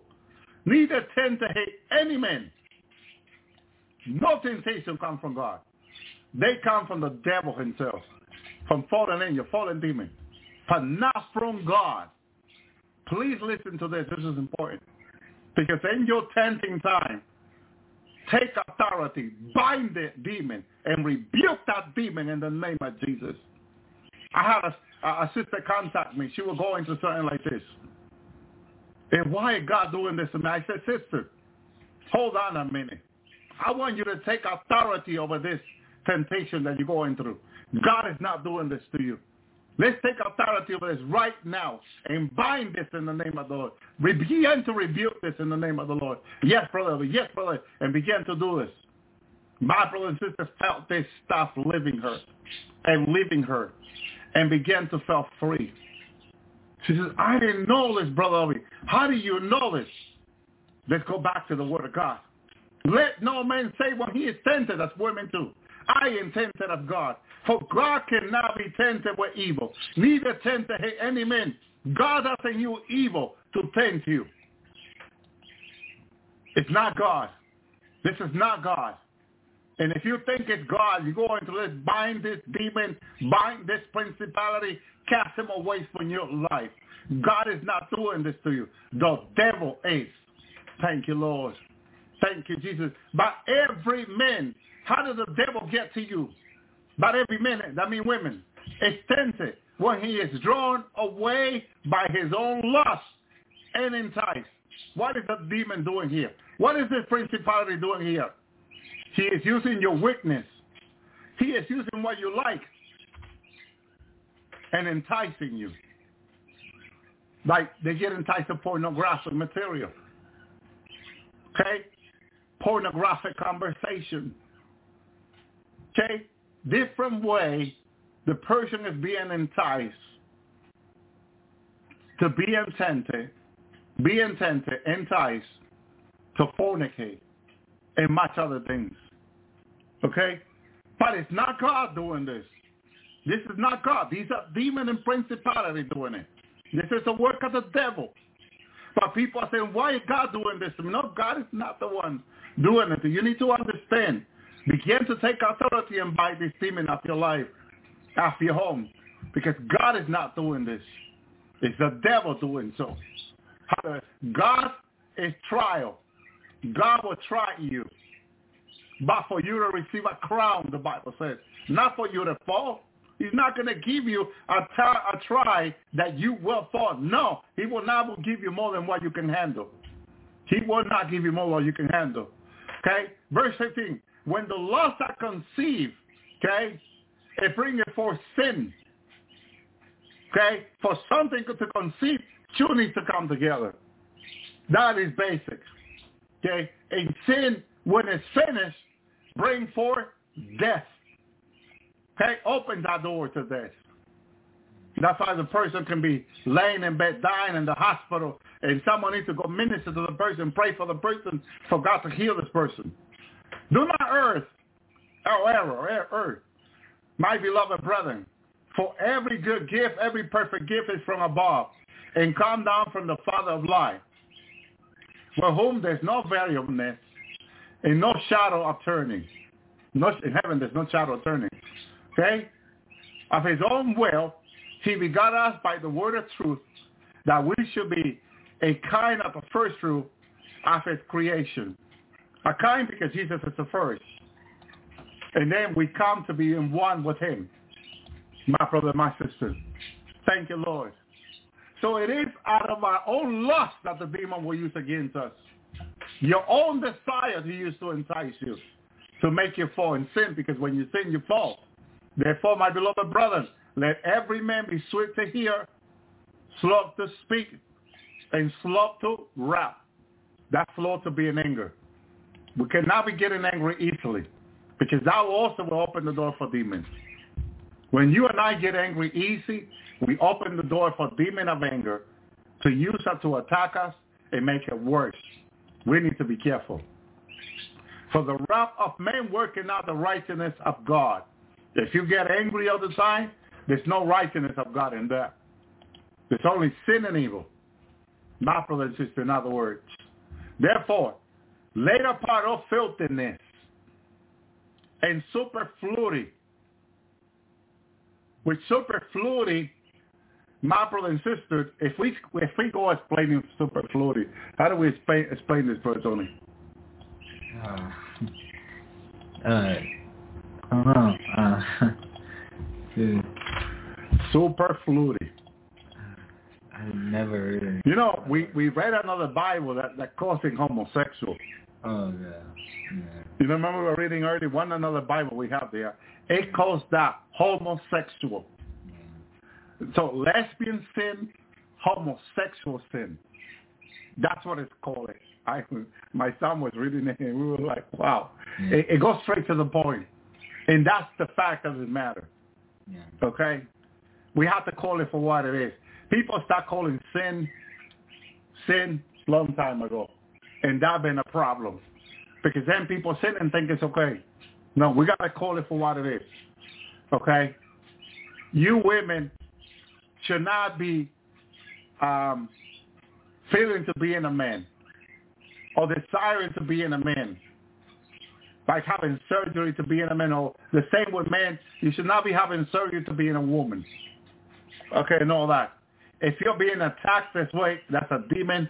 That is a principality from the pit of hell.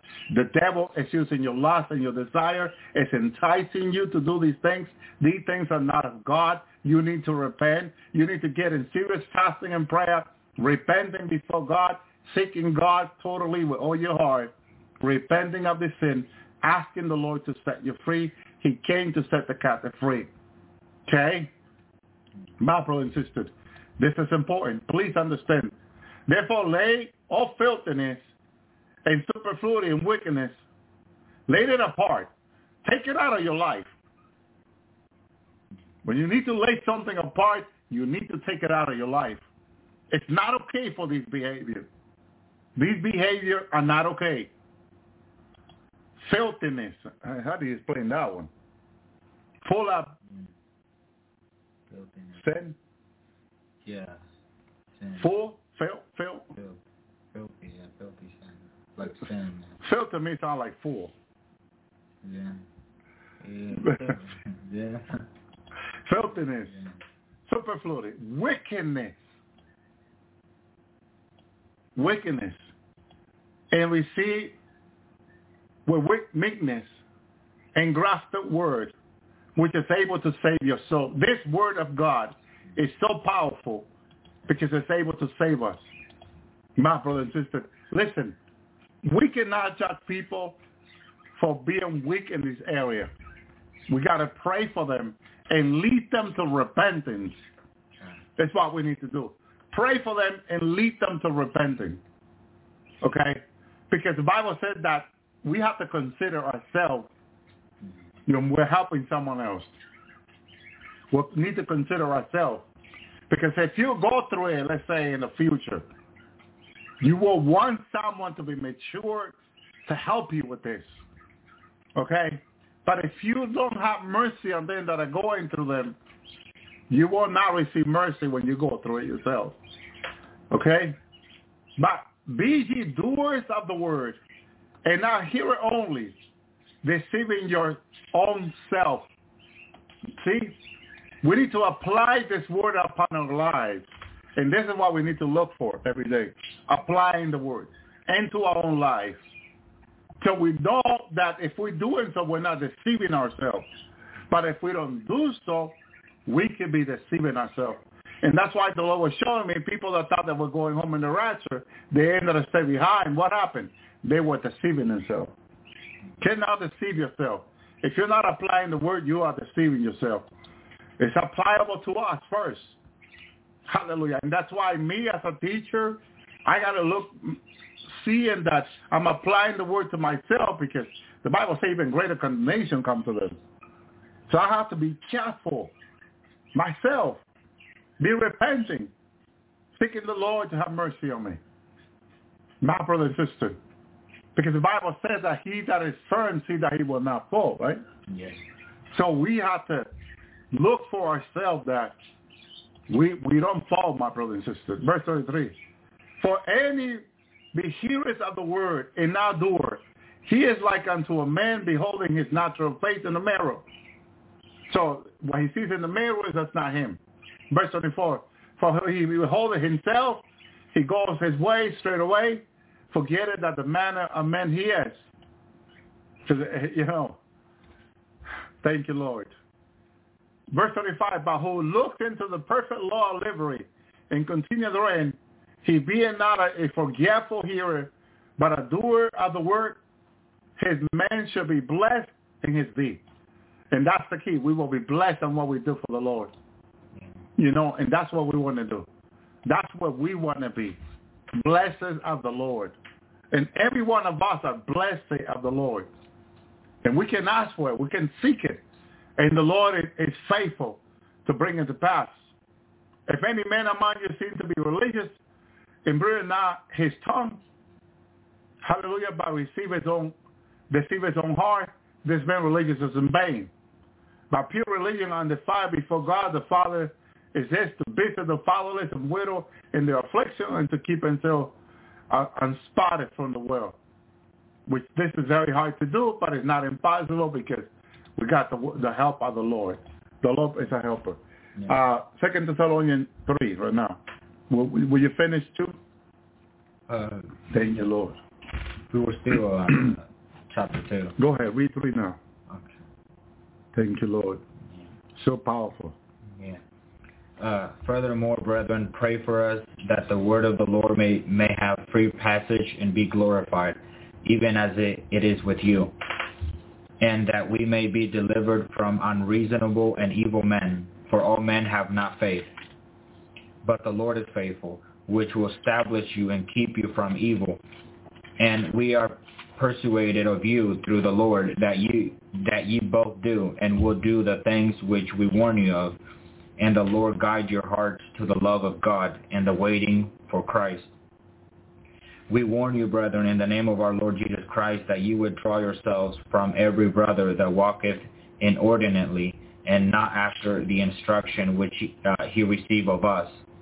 For ye yourselves know how ye ought to follow us, for we behaved not ourselves inordinately among you, neither took we bread of any man for naught, for we wrought, for we wrought with labor and travail night and day, because we would not be chargeable to any of you.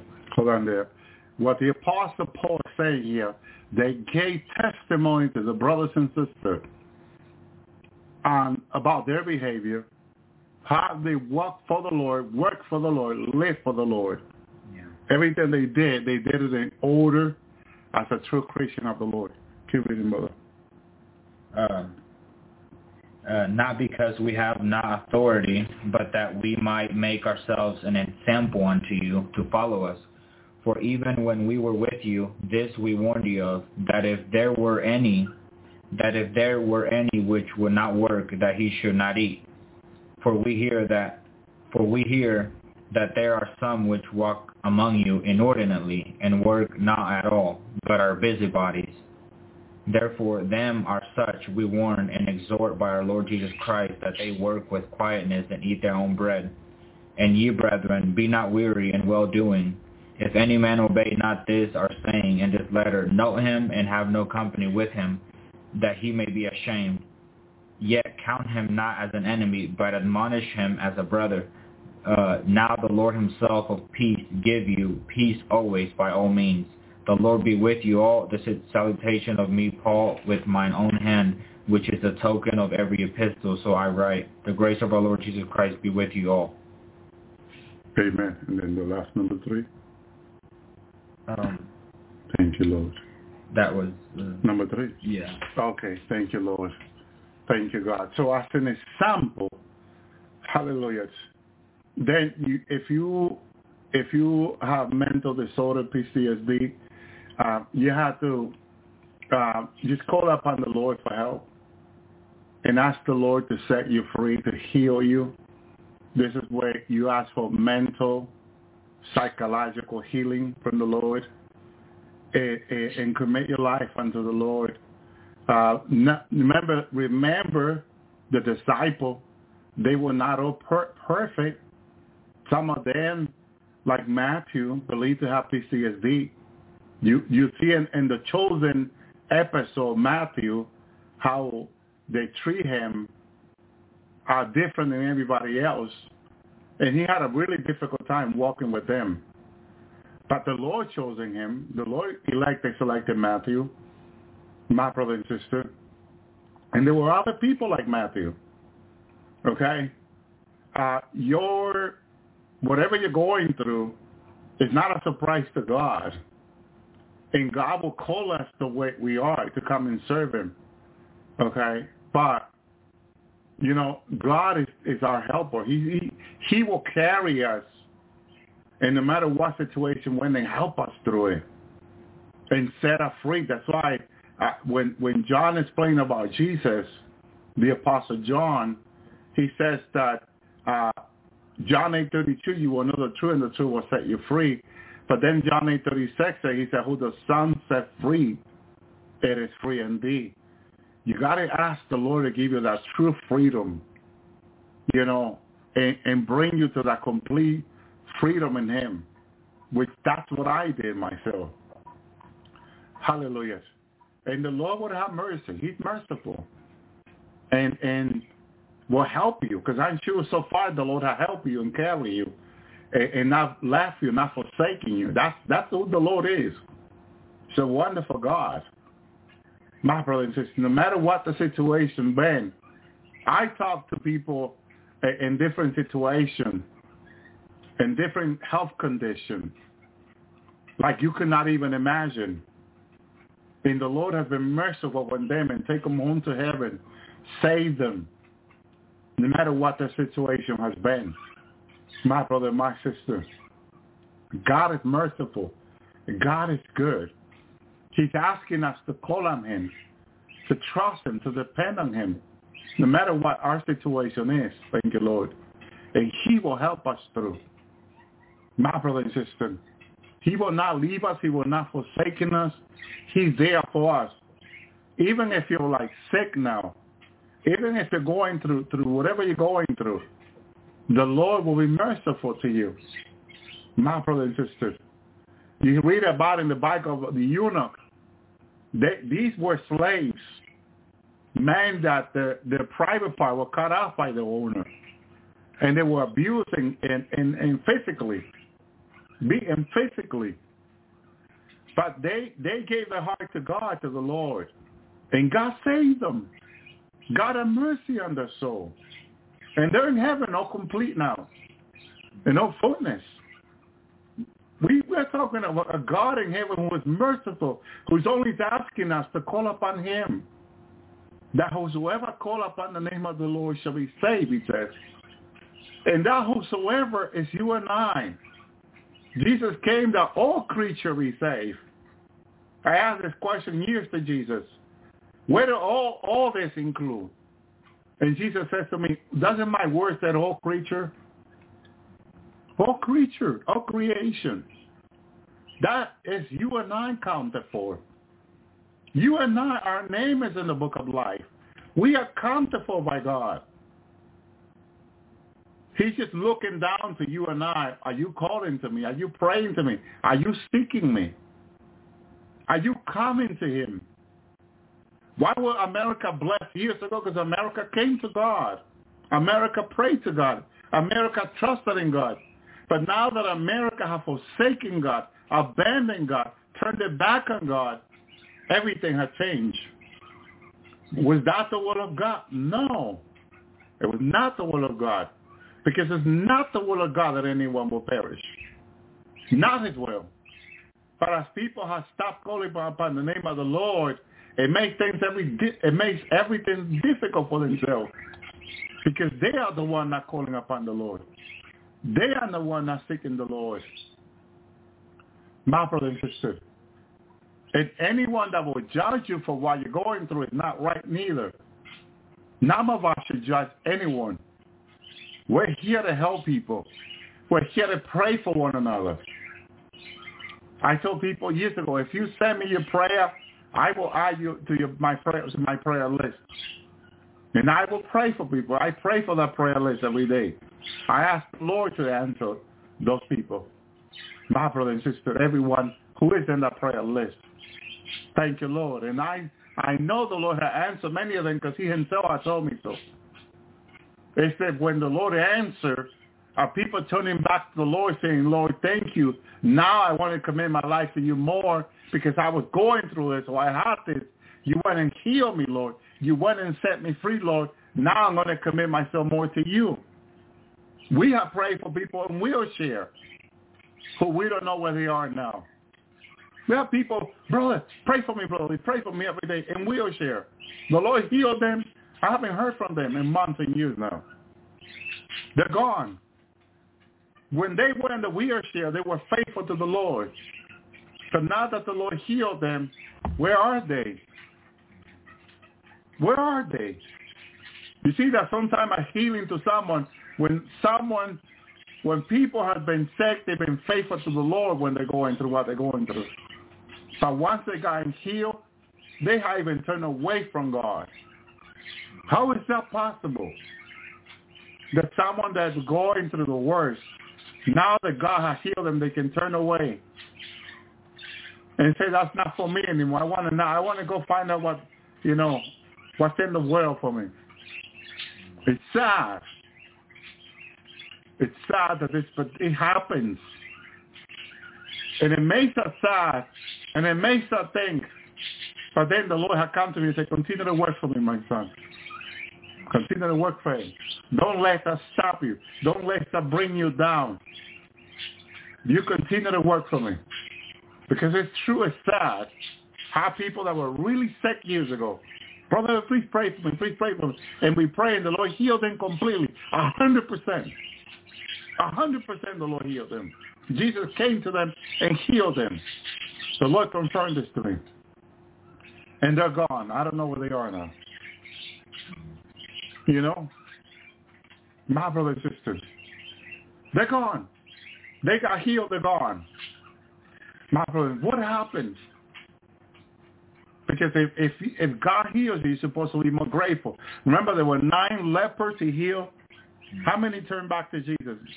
So thankful for. Is it, is it one I mean, that came back? Or... I think it was two. And he says, well, there were nine of you. What were the other ones? Yeah, you see that God doesn't force people to turn back to him and say, I'm going to serve you because you heal me now, Lord. I'm so grateful. Okay? We we were talking about this, keeping the promise to the Lord. Because it says in the book of Ecclesiastes, what does it say when you make a promise to the Lord, Brother Tony? Yeah, to keep it. And if you're not going to make it, it's better to not promise him. There you go. That's it. That is what it's all about.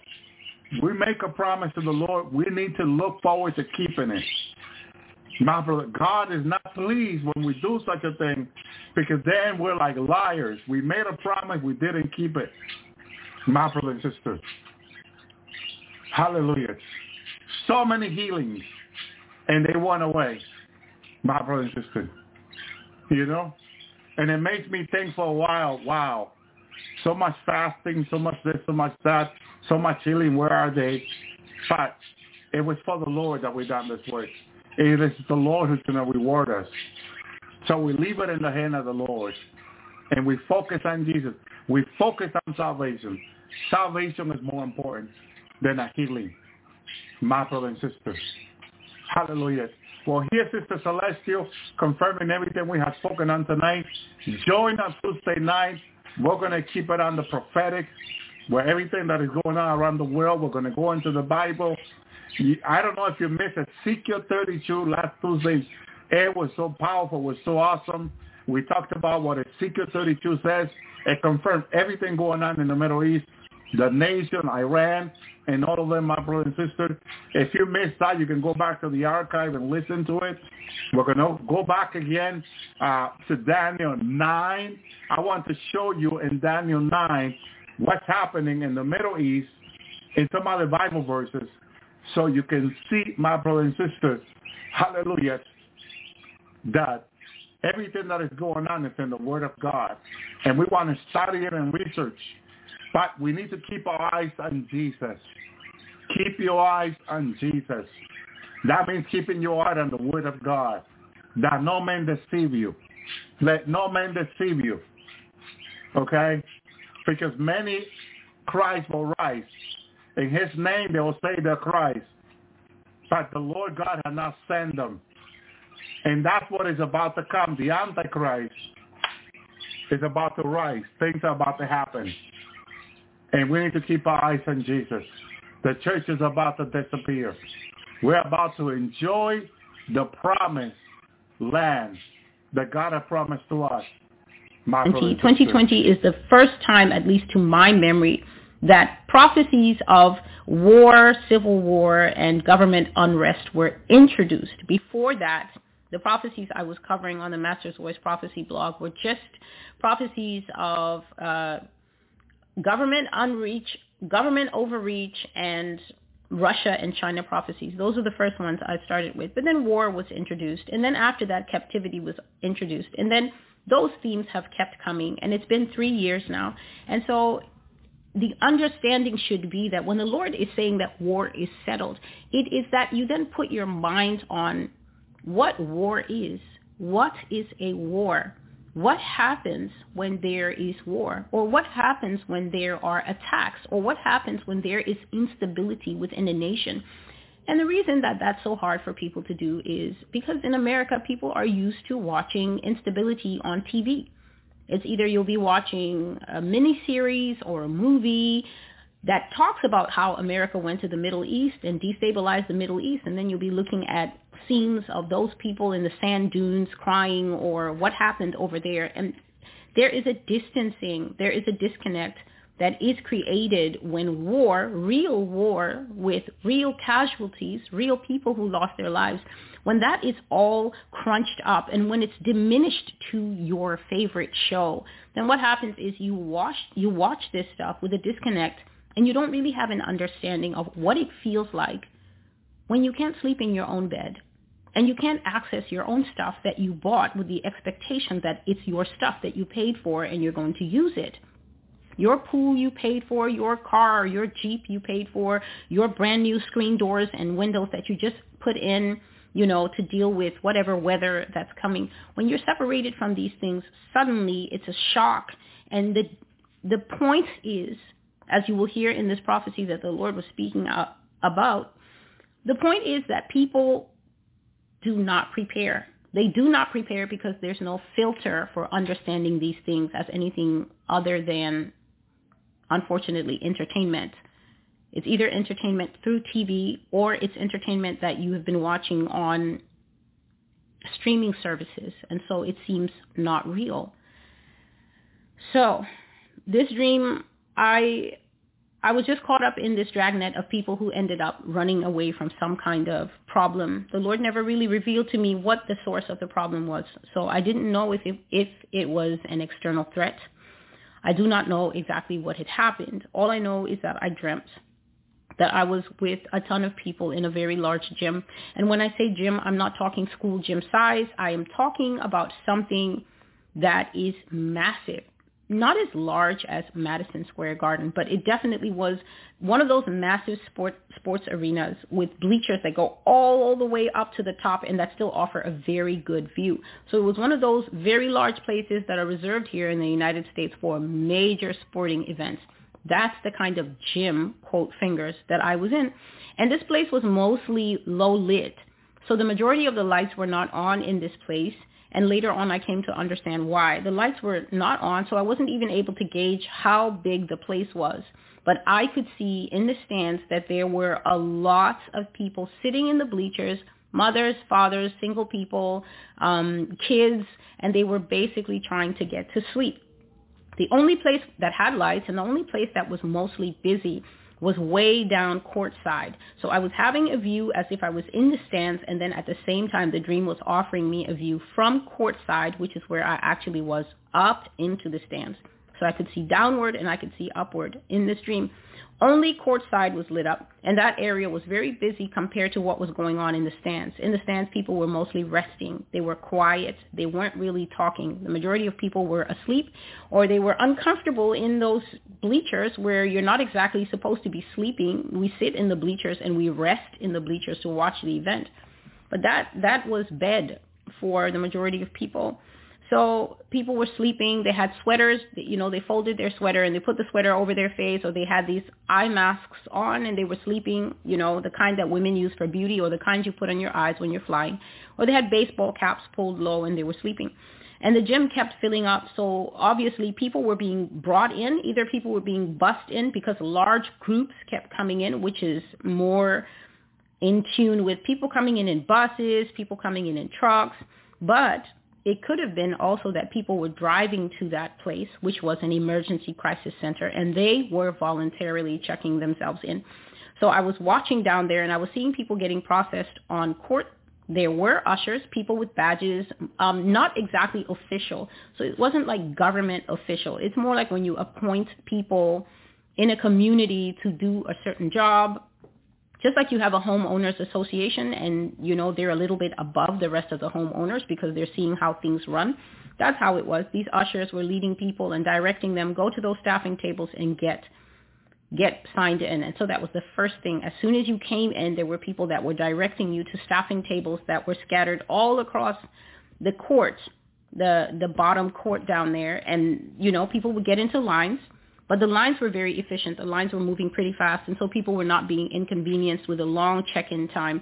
And then after that, they were moving people to another station, and they were giving food. So people were getting food, and then you would see people down there pointing up as if to say, telling them, after you get your food, please don't linger down here. Please move out of the way because others will be coming in. They were directing people and telling them, go upstairs and find a seat. Single person, a woman with children, a whole family with a dad present or whatever. Go upstairs and try to find seats together and sit together. So people were coming up with their food. They would eat their food quietly, and then they would try to fall asleep. And everybody was talking in low voices. The place was low lit. It was definitely to keep talking low, keep activity low, and also I could feel to keep stress low. So even when new arrivals were coming in and they were speaking in, you know, normal tone voices, getting off the bus and stuff like that, as soon as they walked into that place, the atmosphere was so heavy. The atmosphere in that dream was so hushed. The atmosphere in that dream was so glum. I do not know what had happened. That when people walked into that atmosphere, nobody was making any announcements like, please keep your voice down. Please don't talk that much. They walked in and automatically they would lower their voices and just calm their whole demeanor. And they just, the tone of the place, the atmosphere of the place just came upon them. And nobody was doing much to cause any disruption. Now, in this dream, I had a lot on my mind. I was burdened in the dream. I was burdened when I woke up. And that's what happens. I was aware that I'm in this strange place at night. It couldn't have been very late, maybe eight fifteen, nine fifteen. It wasn't the middle of the night or anything like that. But nine fifteen, you're supposed to be getting ready in your own house to rest up in your own bed, familiar elements. But I was in a strange place with so many unknown elements at night. A place that I don't know, crammed into one spot with maybe hundreds or thousands of people, and nobody's able to give me or anyone else any real explanation of what comes next. So no official plan, no official announcement. The job, the assignment is simply, you guys are coming in, we need to get names, we don't want to get kids separated from families, or we don't want families to be split up. If you're the Johnsons, if you're the Smiths, please each person write the name, or the father writes everyone's name and put down the relevant details so we can know, so we can have an accurate log of who came through here, and then move on. We can offer you some food, and then we can offer you a chair, and we'll see what daylight brings. So that's why most people had switched off.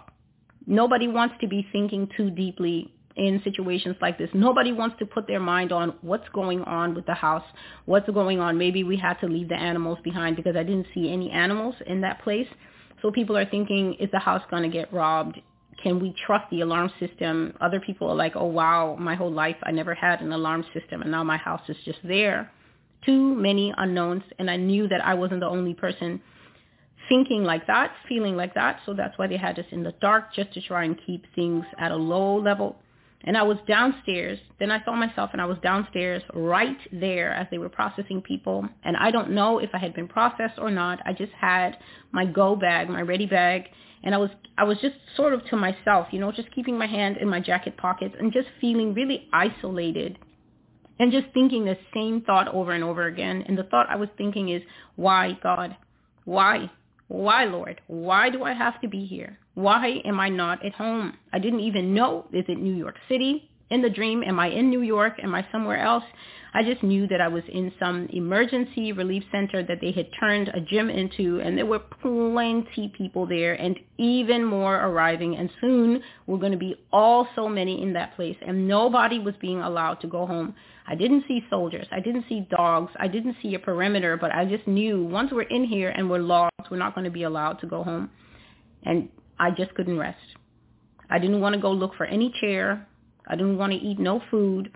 I just wanted to be allowed to go home. And when I woke up from this dream, I was down in my heart because I've been having these dreams. I've been having these dreams of um, one dream is sudden explosions, sudden explosions that just happened, and you have to run for cover. You have to run for cover. In another dream, this one I definitely remember because it was recent. It was from October the twenty-first, twenty twenty-three. In this one, the government had expanded its powers so much, and I was not in New York. Um, I guess the Lord just gave me this dream from the perspective of people maybe who live in Kentucky, Omaha, places like that where they have their homes, and then it's a bit of a drive to your neighbor's home, but you're not really isolated. Maybe you're a couple of miles from the nearest neighbor, or there's four or five of you in an area, and you all know each other, and you drive past on this road, past each other's houses, but it's definitely not a suburb like, you know, you would have in city areas. So it was in those areas, and we had become accustomed to running off to the fields and the woods when the government came. I do not know what the government was coming for, but if you have been here long enough, you definitely know that the government will be coming for many things. They will be coming for harassment. They will be coming to check who's maybe storing food above the available food quota. They might be coming just to ask questions. They might be coming to take a census or a log of who's living in the house. They might be coming to demand that somebody is an enemy of the state. Maybe you've been accused of saying something, or your social media has the kind of videos that are suddenly seditious videos, treasonous videos, evil videos. And so they were in the habit, the government, of just showing up at the house. And the people in that area, myself and family included, were also in the habit of just sprinting off to the fields, sprinting off to the woods. And you could go to these fields, you could go to these woods, and depending on what kind of search and seizure, what kind of raid procedure the government was doing, sometimes we would stay out there all night. You'd be out in those fields watching twilight come and watching, you know, the little stars coming out at night and the moon coming out at night, and it's still would not be safe to go back to the house. And so these are the kinds of dreams. And when I would wake up, my soul is burdened and heavy. And I'm thinking, Lord, these are things that are not easy to bear. And, you know, the Lord would just comfort me and just tell me, you know, don't worry about that. So I'm I'm not going to be lack any transparency here. A lot of these dreams that I'm having, I have made it very clear from the beginning that the Lord is just using me as a vessel. The Lord is using me as a vessel to show the kinds of things that are coming. But he gives me a word of promise. And concerning this dream where I'm telling you, I am telling you, my soul was fed up. I was with my backpack, and they were saying, you know, uh, the food is there. And I was like, well, that food is for you and your family members. I'm not interested staffing people in that food. I was grieved, and I was thinking, Lord, why am I here? Why am I here? And the Lord just told me, this is not for you. Don't let this concern you. I am just showing you what will be. And so I come here, and I'll be telling people these things, the truth. I am telling you the truth. It's not my job to come here and stop you and telling you if you want to watch MAGA videos. Don't watch them. If you are plugged into the election and you're following step-by-step impeachment processes, don't do it. You can do whatever you want, but there is a remnant that God is trying to speak to, and that remnant falls into many different categories. There is a remnant out there who the promise of God to you is exactly like mine.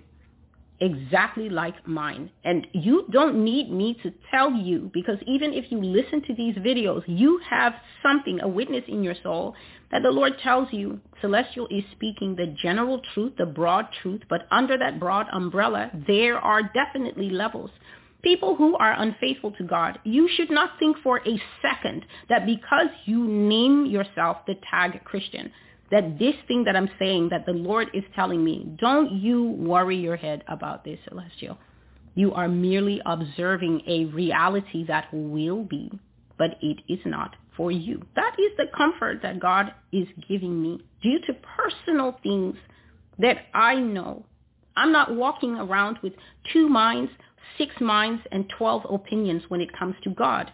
I'm walking around with a single mind, that if he has said it, as much as it is up to me in this mortal body to link onto what is in the Word of God and follow it, to be loyal, not to be a child that is out there saying, but, you know, what about this? And I just don't feel that it was God's heart to do this and do that. I, I do not participate in such things. The Word of God is the Word of God. I was born way after it. I met it here. I have absolutely no interest in challenging it, changing it, or trying to make it fit my culture, my time, myself. I understand at a core level that it is me who is supposed to change for this word. It is I who is supposed to give all room to this word. If there's any impediment in me, my job is to pray it out, to ask the power of the Holy Spirit to root it out so that the word can take root and grow in me. And when you do that, when you make that your posture, when you make that your pursuit, when your Bible is more important to you than a paycheck, what happens is that when fireballs are coming from the sky and you wake up sweating from those kinds of dreams, you'll be told, write it down, but it is not for you. There are people, I'm going to tell you this now because this is not a separate prophecy that needs to be written on the blog, but the Lord has said to me that very soon we will come into the time where all the reluctant Christians are going to learn obedience by the things they suffer. Now, this is a phrase that was used of sinless Jesus Christ, that Jesus learned obedience by the things that he suffered. This is just the Bible telling you that a man who was sinless upon the earth, that offended God in no way, was subjected to some serious horrors in order for him to attain to the fullness to which he was called. Jesus was called Messiah from the womb. This is what Angel Gabriel told his mother. His mother was not told, a great prophet is coming, like what the Muslims call Jesus. They call him a great prophet. The angel told Mary succinctly that the Son of God was going to come and dwell inside her, first physically, and that she was bringing forth Messiah. There was a ton of folklore and a ton of recorded prophecy about Jesus before he was born. People like Isaiah made sure of that. Moses spoke of this man long before he came. And so when Mary was told who was coming to rest inside her, there was already written legacy for Jesus. There was no need for him to be humbled into obedience with slaps and a crown of thorns and his blood flowing from his hands and his feet and his torn up back. Yet the Bible says that he was humbled. He learned obedience. And the Lord has said that the same will happen to the reluctant Christians. Reluctant Christians are Christians who think that twerking and righteousness go together. A reluctant Christian is a Christian who thinks that the Word of God is an optional buffet. So they like to read God is love and Jesus forgives, but they don't want to learn be holy as I am holy and all the rest of it. They have trouble marrying righteousness, holiness, sanctification, and that very important facet that most people are missing or failing at or only doing intermittently. Obedience to the word of God. Obedience means you come to a place where the word of God says this, and then you say, funny story, I agree. And then you fall in line with that thing, and you begin to carry out that thing in your life. That is obedience right there. Anytime you come up to the word of God and you say, well, you know, this is a bit restrictive, and this is not inclusive, and this does not carry out the norms of diversity that we want to carry out now in twenty twenty-three, there's a problem. You become a reluctant Christian. The promises of God, you can attain to them as a reluctant Christian, but you will attain to them through your own personal flogging. God will humble many people. God has said that he will allow many people to go through crushing circumstances. Crushing circumstances are personal tests and trials that will humble you. You will be put to shame. You might lose that business. You might lose that fancy job title. You might lose that marriage. You might lose many, many more things. You will come out a pulped up olive at the end of some experiences that will come to people who are still holding out on God. And as I'm speaking to you, my words will not just knock at your heart. They're going to go right in like laser beams and hot arrows on fire. You will know that I'm talking to you. You will know where you hold out on God. You hold out on God in purity. You want to be a Christian, but you also want to have sex. And then you want to say that God knows your heart. Your heart is infinitely wicked. It is deceiving you. It is telling you that you can elevate fleshly desires above what the word of God says. There are so many different viewpoints about what sanctification is and how much, how much holiness is holy enough to get into heaven. The answer is simple. Absolute holiness. We are told to deny ourselves, to deny fleshly desires. But many people do not want to put in the effort that goes with that. And so people are holding out on God. They're holding out on God even when they're in church and how they serve. The Lord has been speaking about all these things, about speaking with people and, for instance, tithing. I have the word of God. It is just a matter of having to put it up. There's so many viewpoints about, well, what is a tithe? And people are saying, no, it was a cow and a sheep. And God will just say to me, Celestial, do they work with cows and sheep? Those of you on Twitter and wherever else, you're talking about, oh, no, it's not required. It's cows and sheep. He just asked a simple question. Is your life summed up in cows and sheep now? Because the old people, they made their living. They traded in animals. So there were sacrifices for cows and sheep, sacrifices of wool, sacrifices of them bringing their barley offering and their wave offerings. And even to the poor, they were told, do not appear before the Lord empty. So even the poor had to work it out somehow and come with those two little turtle doves, which were probably the cheapest little birds you can afford. But in this generation, all the teachers and teachers are out there creating new doctrines to follow. So what are we to do with the reluctant Christians? I know for my part, what I will do is read every word out of my notes, out of my archives, and simply leave them on the table for people to do with them what they want to do with them. And bear in mind, I have absolutely no views on the endings, the final conclusions that viewers come to. I will simply deliver the word of the Lord. Just a moment, please. And then everyone, everyone, myself first, will do with them what they will do. So there are people to whom there is a guaranteed promise. That promise sounds something like Revelation three ten. And God would have already been speaking to you about that. And then there are people who you're just a little way off. It's just a little bit of tweaking. It's just a little bit of, I need to brush up. It's just uh, the fact that you just need to confess that you've been slacking. You are already in the house. You're already dressed in the garment. But because the pastors out there have deceived you, you now started eating your peanut butter sandwiches and getting some slop on your clothing. But because they keep telling you reckless love is the greatest love of all, then you just feel God won't mind. God won't mind, but he will.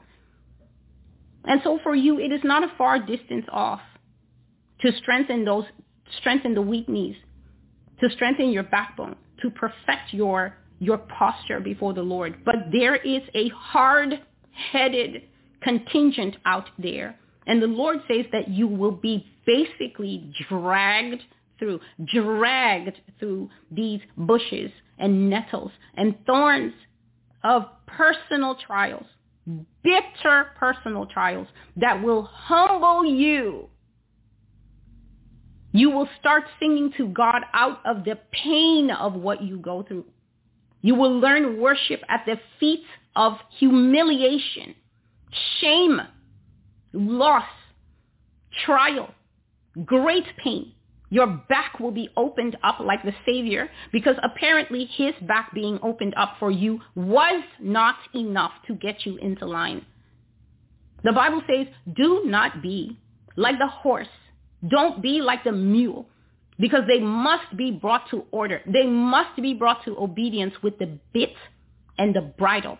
That means that you cannot have a horse or a mule that will follow you, that will obey you, and that will get the work done until you put that harness, until you put that bridle on them, their head, their shoulders. And I think it's the belly. I'm not really sure, sure how that thing works on a horse, you know. But it's restraints. You will be put under so many limitations. You will be put under so many restraints. You will not be able to twitch or move. The job will go. The house will go. The apartment will go. The position will go. The fiancé will go. You will go through a Job experience, a Jonah experience.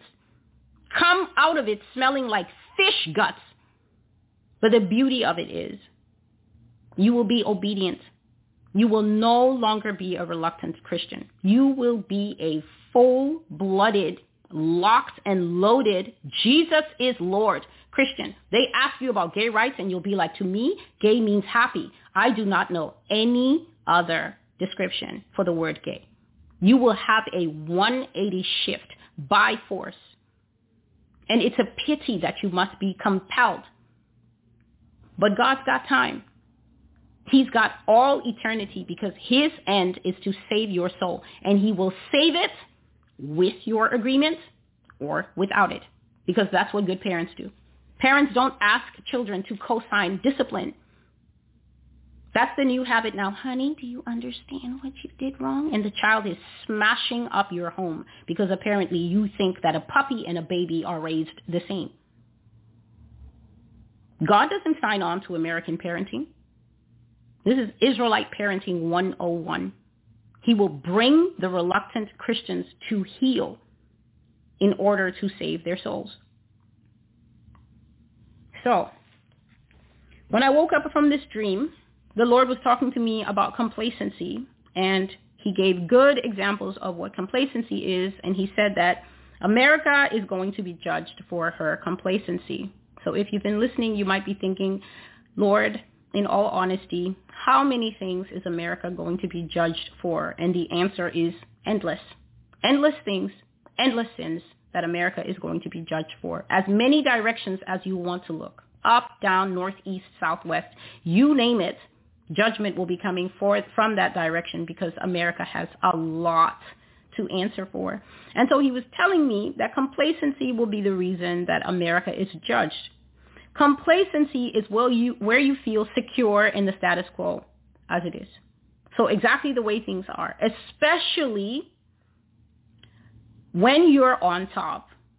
It's very hard for somebody who's at the bottom, struggling, trying to make it, trying to survive. It's very hard for that person to be complacent, because the environment, circumstances, and what that person is going through, lack of resources, lack of help, lack of skills perhaps.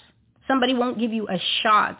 Like people who come out of prison, it's very hard for those men and women to rebuild their lives, because once people find out you have a prison record, they're like, ooh, no, no, no, you might murder someone at my job, or you might steal again. And so it's very hard for men and women who come out of the prison system to have a second choice, a second chance. And that's why there's specific organizations set up to try and help those people rebuild lives and get on their feet.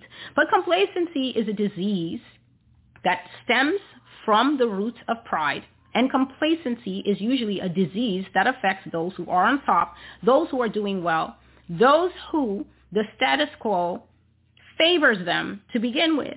And so the Lord says, complacency is where you feel secure in the status quo as it is, meaning that you're already top dog, you're already on top, you already have a reputation, okay? You have a rep, and everybody knows what it is. And he says because of that, you are not inclined to do anything more to create improvement. So complacency, in short, is a disease of empire. And I've spoken of this before because the Lord always brings it up, and he talks about places like Pompeii. He talks about places like when Rome fell. And if you remember in the very early videos, the civilization that people argue, was it there? Was it not there? God confirms that it was there, the civilization of Atlantis, people who reached the heights of civil development. And the reason they reached the heights of civil development in Atlantis is because they were consorting with the fallen angels. They were con- consorting with aliens and creatures that gave them so much development in healthcare, so much development in building, so much development in everything, that these people became a highly advanced society. And they were even intermingling, interbreeding, and intermarrying with these people on the surface of the earth. And this situation infuriated God so much that Atlantis sank to the bottom of the ocean. It sank out of sight. It was either covered by a tidal wave, or the shelf that it was sitting on just broke, gave way, and it went into the sea. And it has remained so-called mythological location. It has never been found to this day. But when you reach that height, you feel that there's no room for improvement. You're doing so great. What could you possibly improve on? You're perfect. It's being self-satisfied. It's being okay with things to such an extent, in fact, that even if someone were to say, do you think that any improvement is needed? Do you think that you could perhaps do anything different? The answer is going to be, no, I don't think so. Things are great as they are. So this is what God was giving me very early conversation, morning, early morning conversation when I woke up, and I was so fed up of this dream of sudden surprise, shock and awe, having to run, and in some cases not even know what I'm running from, just running and ending up with a bunch of strangers, ending up in the system, so to speak. And he was just telling me, no, no, I'm just showing you what will come. And then he started telling me that this is how America will end up in that situation. It's because she's complacent. Uh, just give me a moment to do something about the light, please. So I continue. Complacency is a form of delusional self-assessment. It's basically like that test where they say, you go for an interview and then they say, well, what are your what are your strong suits? And then you say, oh, I'm good at this and I'm good at that and I'm good at that. And then they say, well, what do you think are, are your weaknesses? And then you look at the interviewer and say, I don't have any. That is a delusional self-assessment. If you're certain that things are okay, then you will never have any reason or motivation to do an actual self-check and be sure that reality lines up with what you believe. Complacency is also dangerous. You feel secure in the status quo, and that means that even if you hear something, please listen, because this is all the old prophecies like enemy at the gate, like the heart attack. These are the names of prophecies. Enemy at the gate, the heart attack, wrath is upon the land, undone. If you feel insecure, if you feel secure in the status quo, it means that even if you hear something that disagrees with or disproves your view of reality, you will never do any research to see if the new facts are true or not. And if they are true, how could that affect you? To be complacent is to have no real feelings or response in response to anything that is different from what you believe. No set of new facts will interest you because you don't think anything can ever affect what you believe. So this is basically you thinking that you are at the center of the universe, that the whole world revolves around you, and that if there ever are changes in the material facts of life, they will adjust themselves. The facts will adjust themselves to suit you. So you never actually need to check if your gates are secure. You never actually need to check if you have Russians in the government. And that means that if anybody should prophesy, whoever that person may be, and say that Jesus Christ says that there are Russians in your government, that the Russians go all the way down from the mailmen all the way to the highest office in the land, which is the White House, that they're not just spying through the computers, which at least you might know that they do spy, perhaps, and that they do hack. But God would say that they're in the country and that they're embedded in the national fabric and that they've been here for so long on a sleeper agent plan that they are more American than Americans. They have the same blue eyes or brown hair. They've intermarried perfectly. They are seamlessly matched into society. They even form part of the celebrities and the stars that people love, and that they are seeded from the lowest level, which is kiddies playing in the playground, all the way up to the White House. Now, if you are wise, and if you are one given to thought, then when you hear this information, you might think this needs to be investigated. This needs to be checked. But if you are complacent, then you will say things like, that can never happen.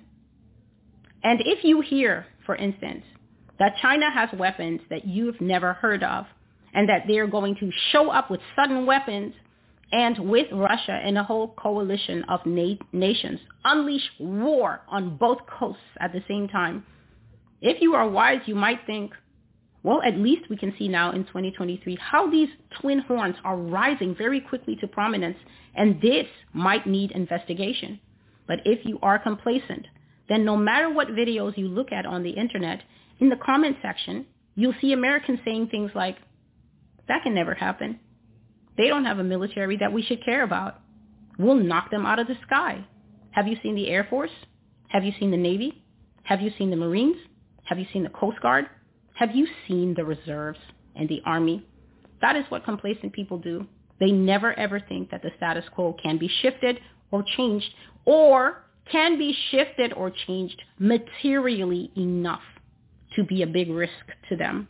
And so God says that anywhere you find facts, anywhere a complacent person comes across facts that does not support their beliefs, anywhere that danger is lurking in the corners that the complacent person doesn't care about enough to check, anywhere that the status quo is changing in real time, such as suddenly having the director of the F B I and that other Blinken man saying that we should prepare for the possibility of terror attacks on U S soil, which, by the way, will primarily be done by the U S itself against citizens.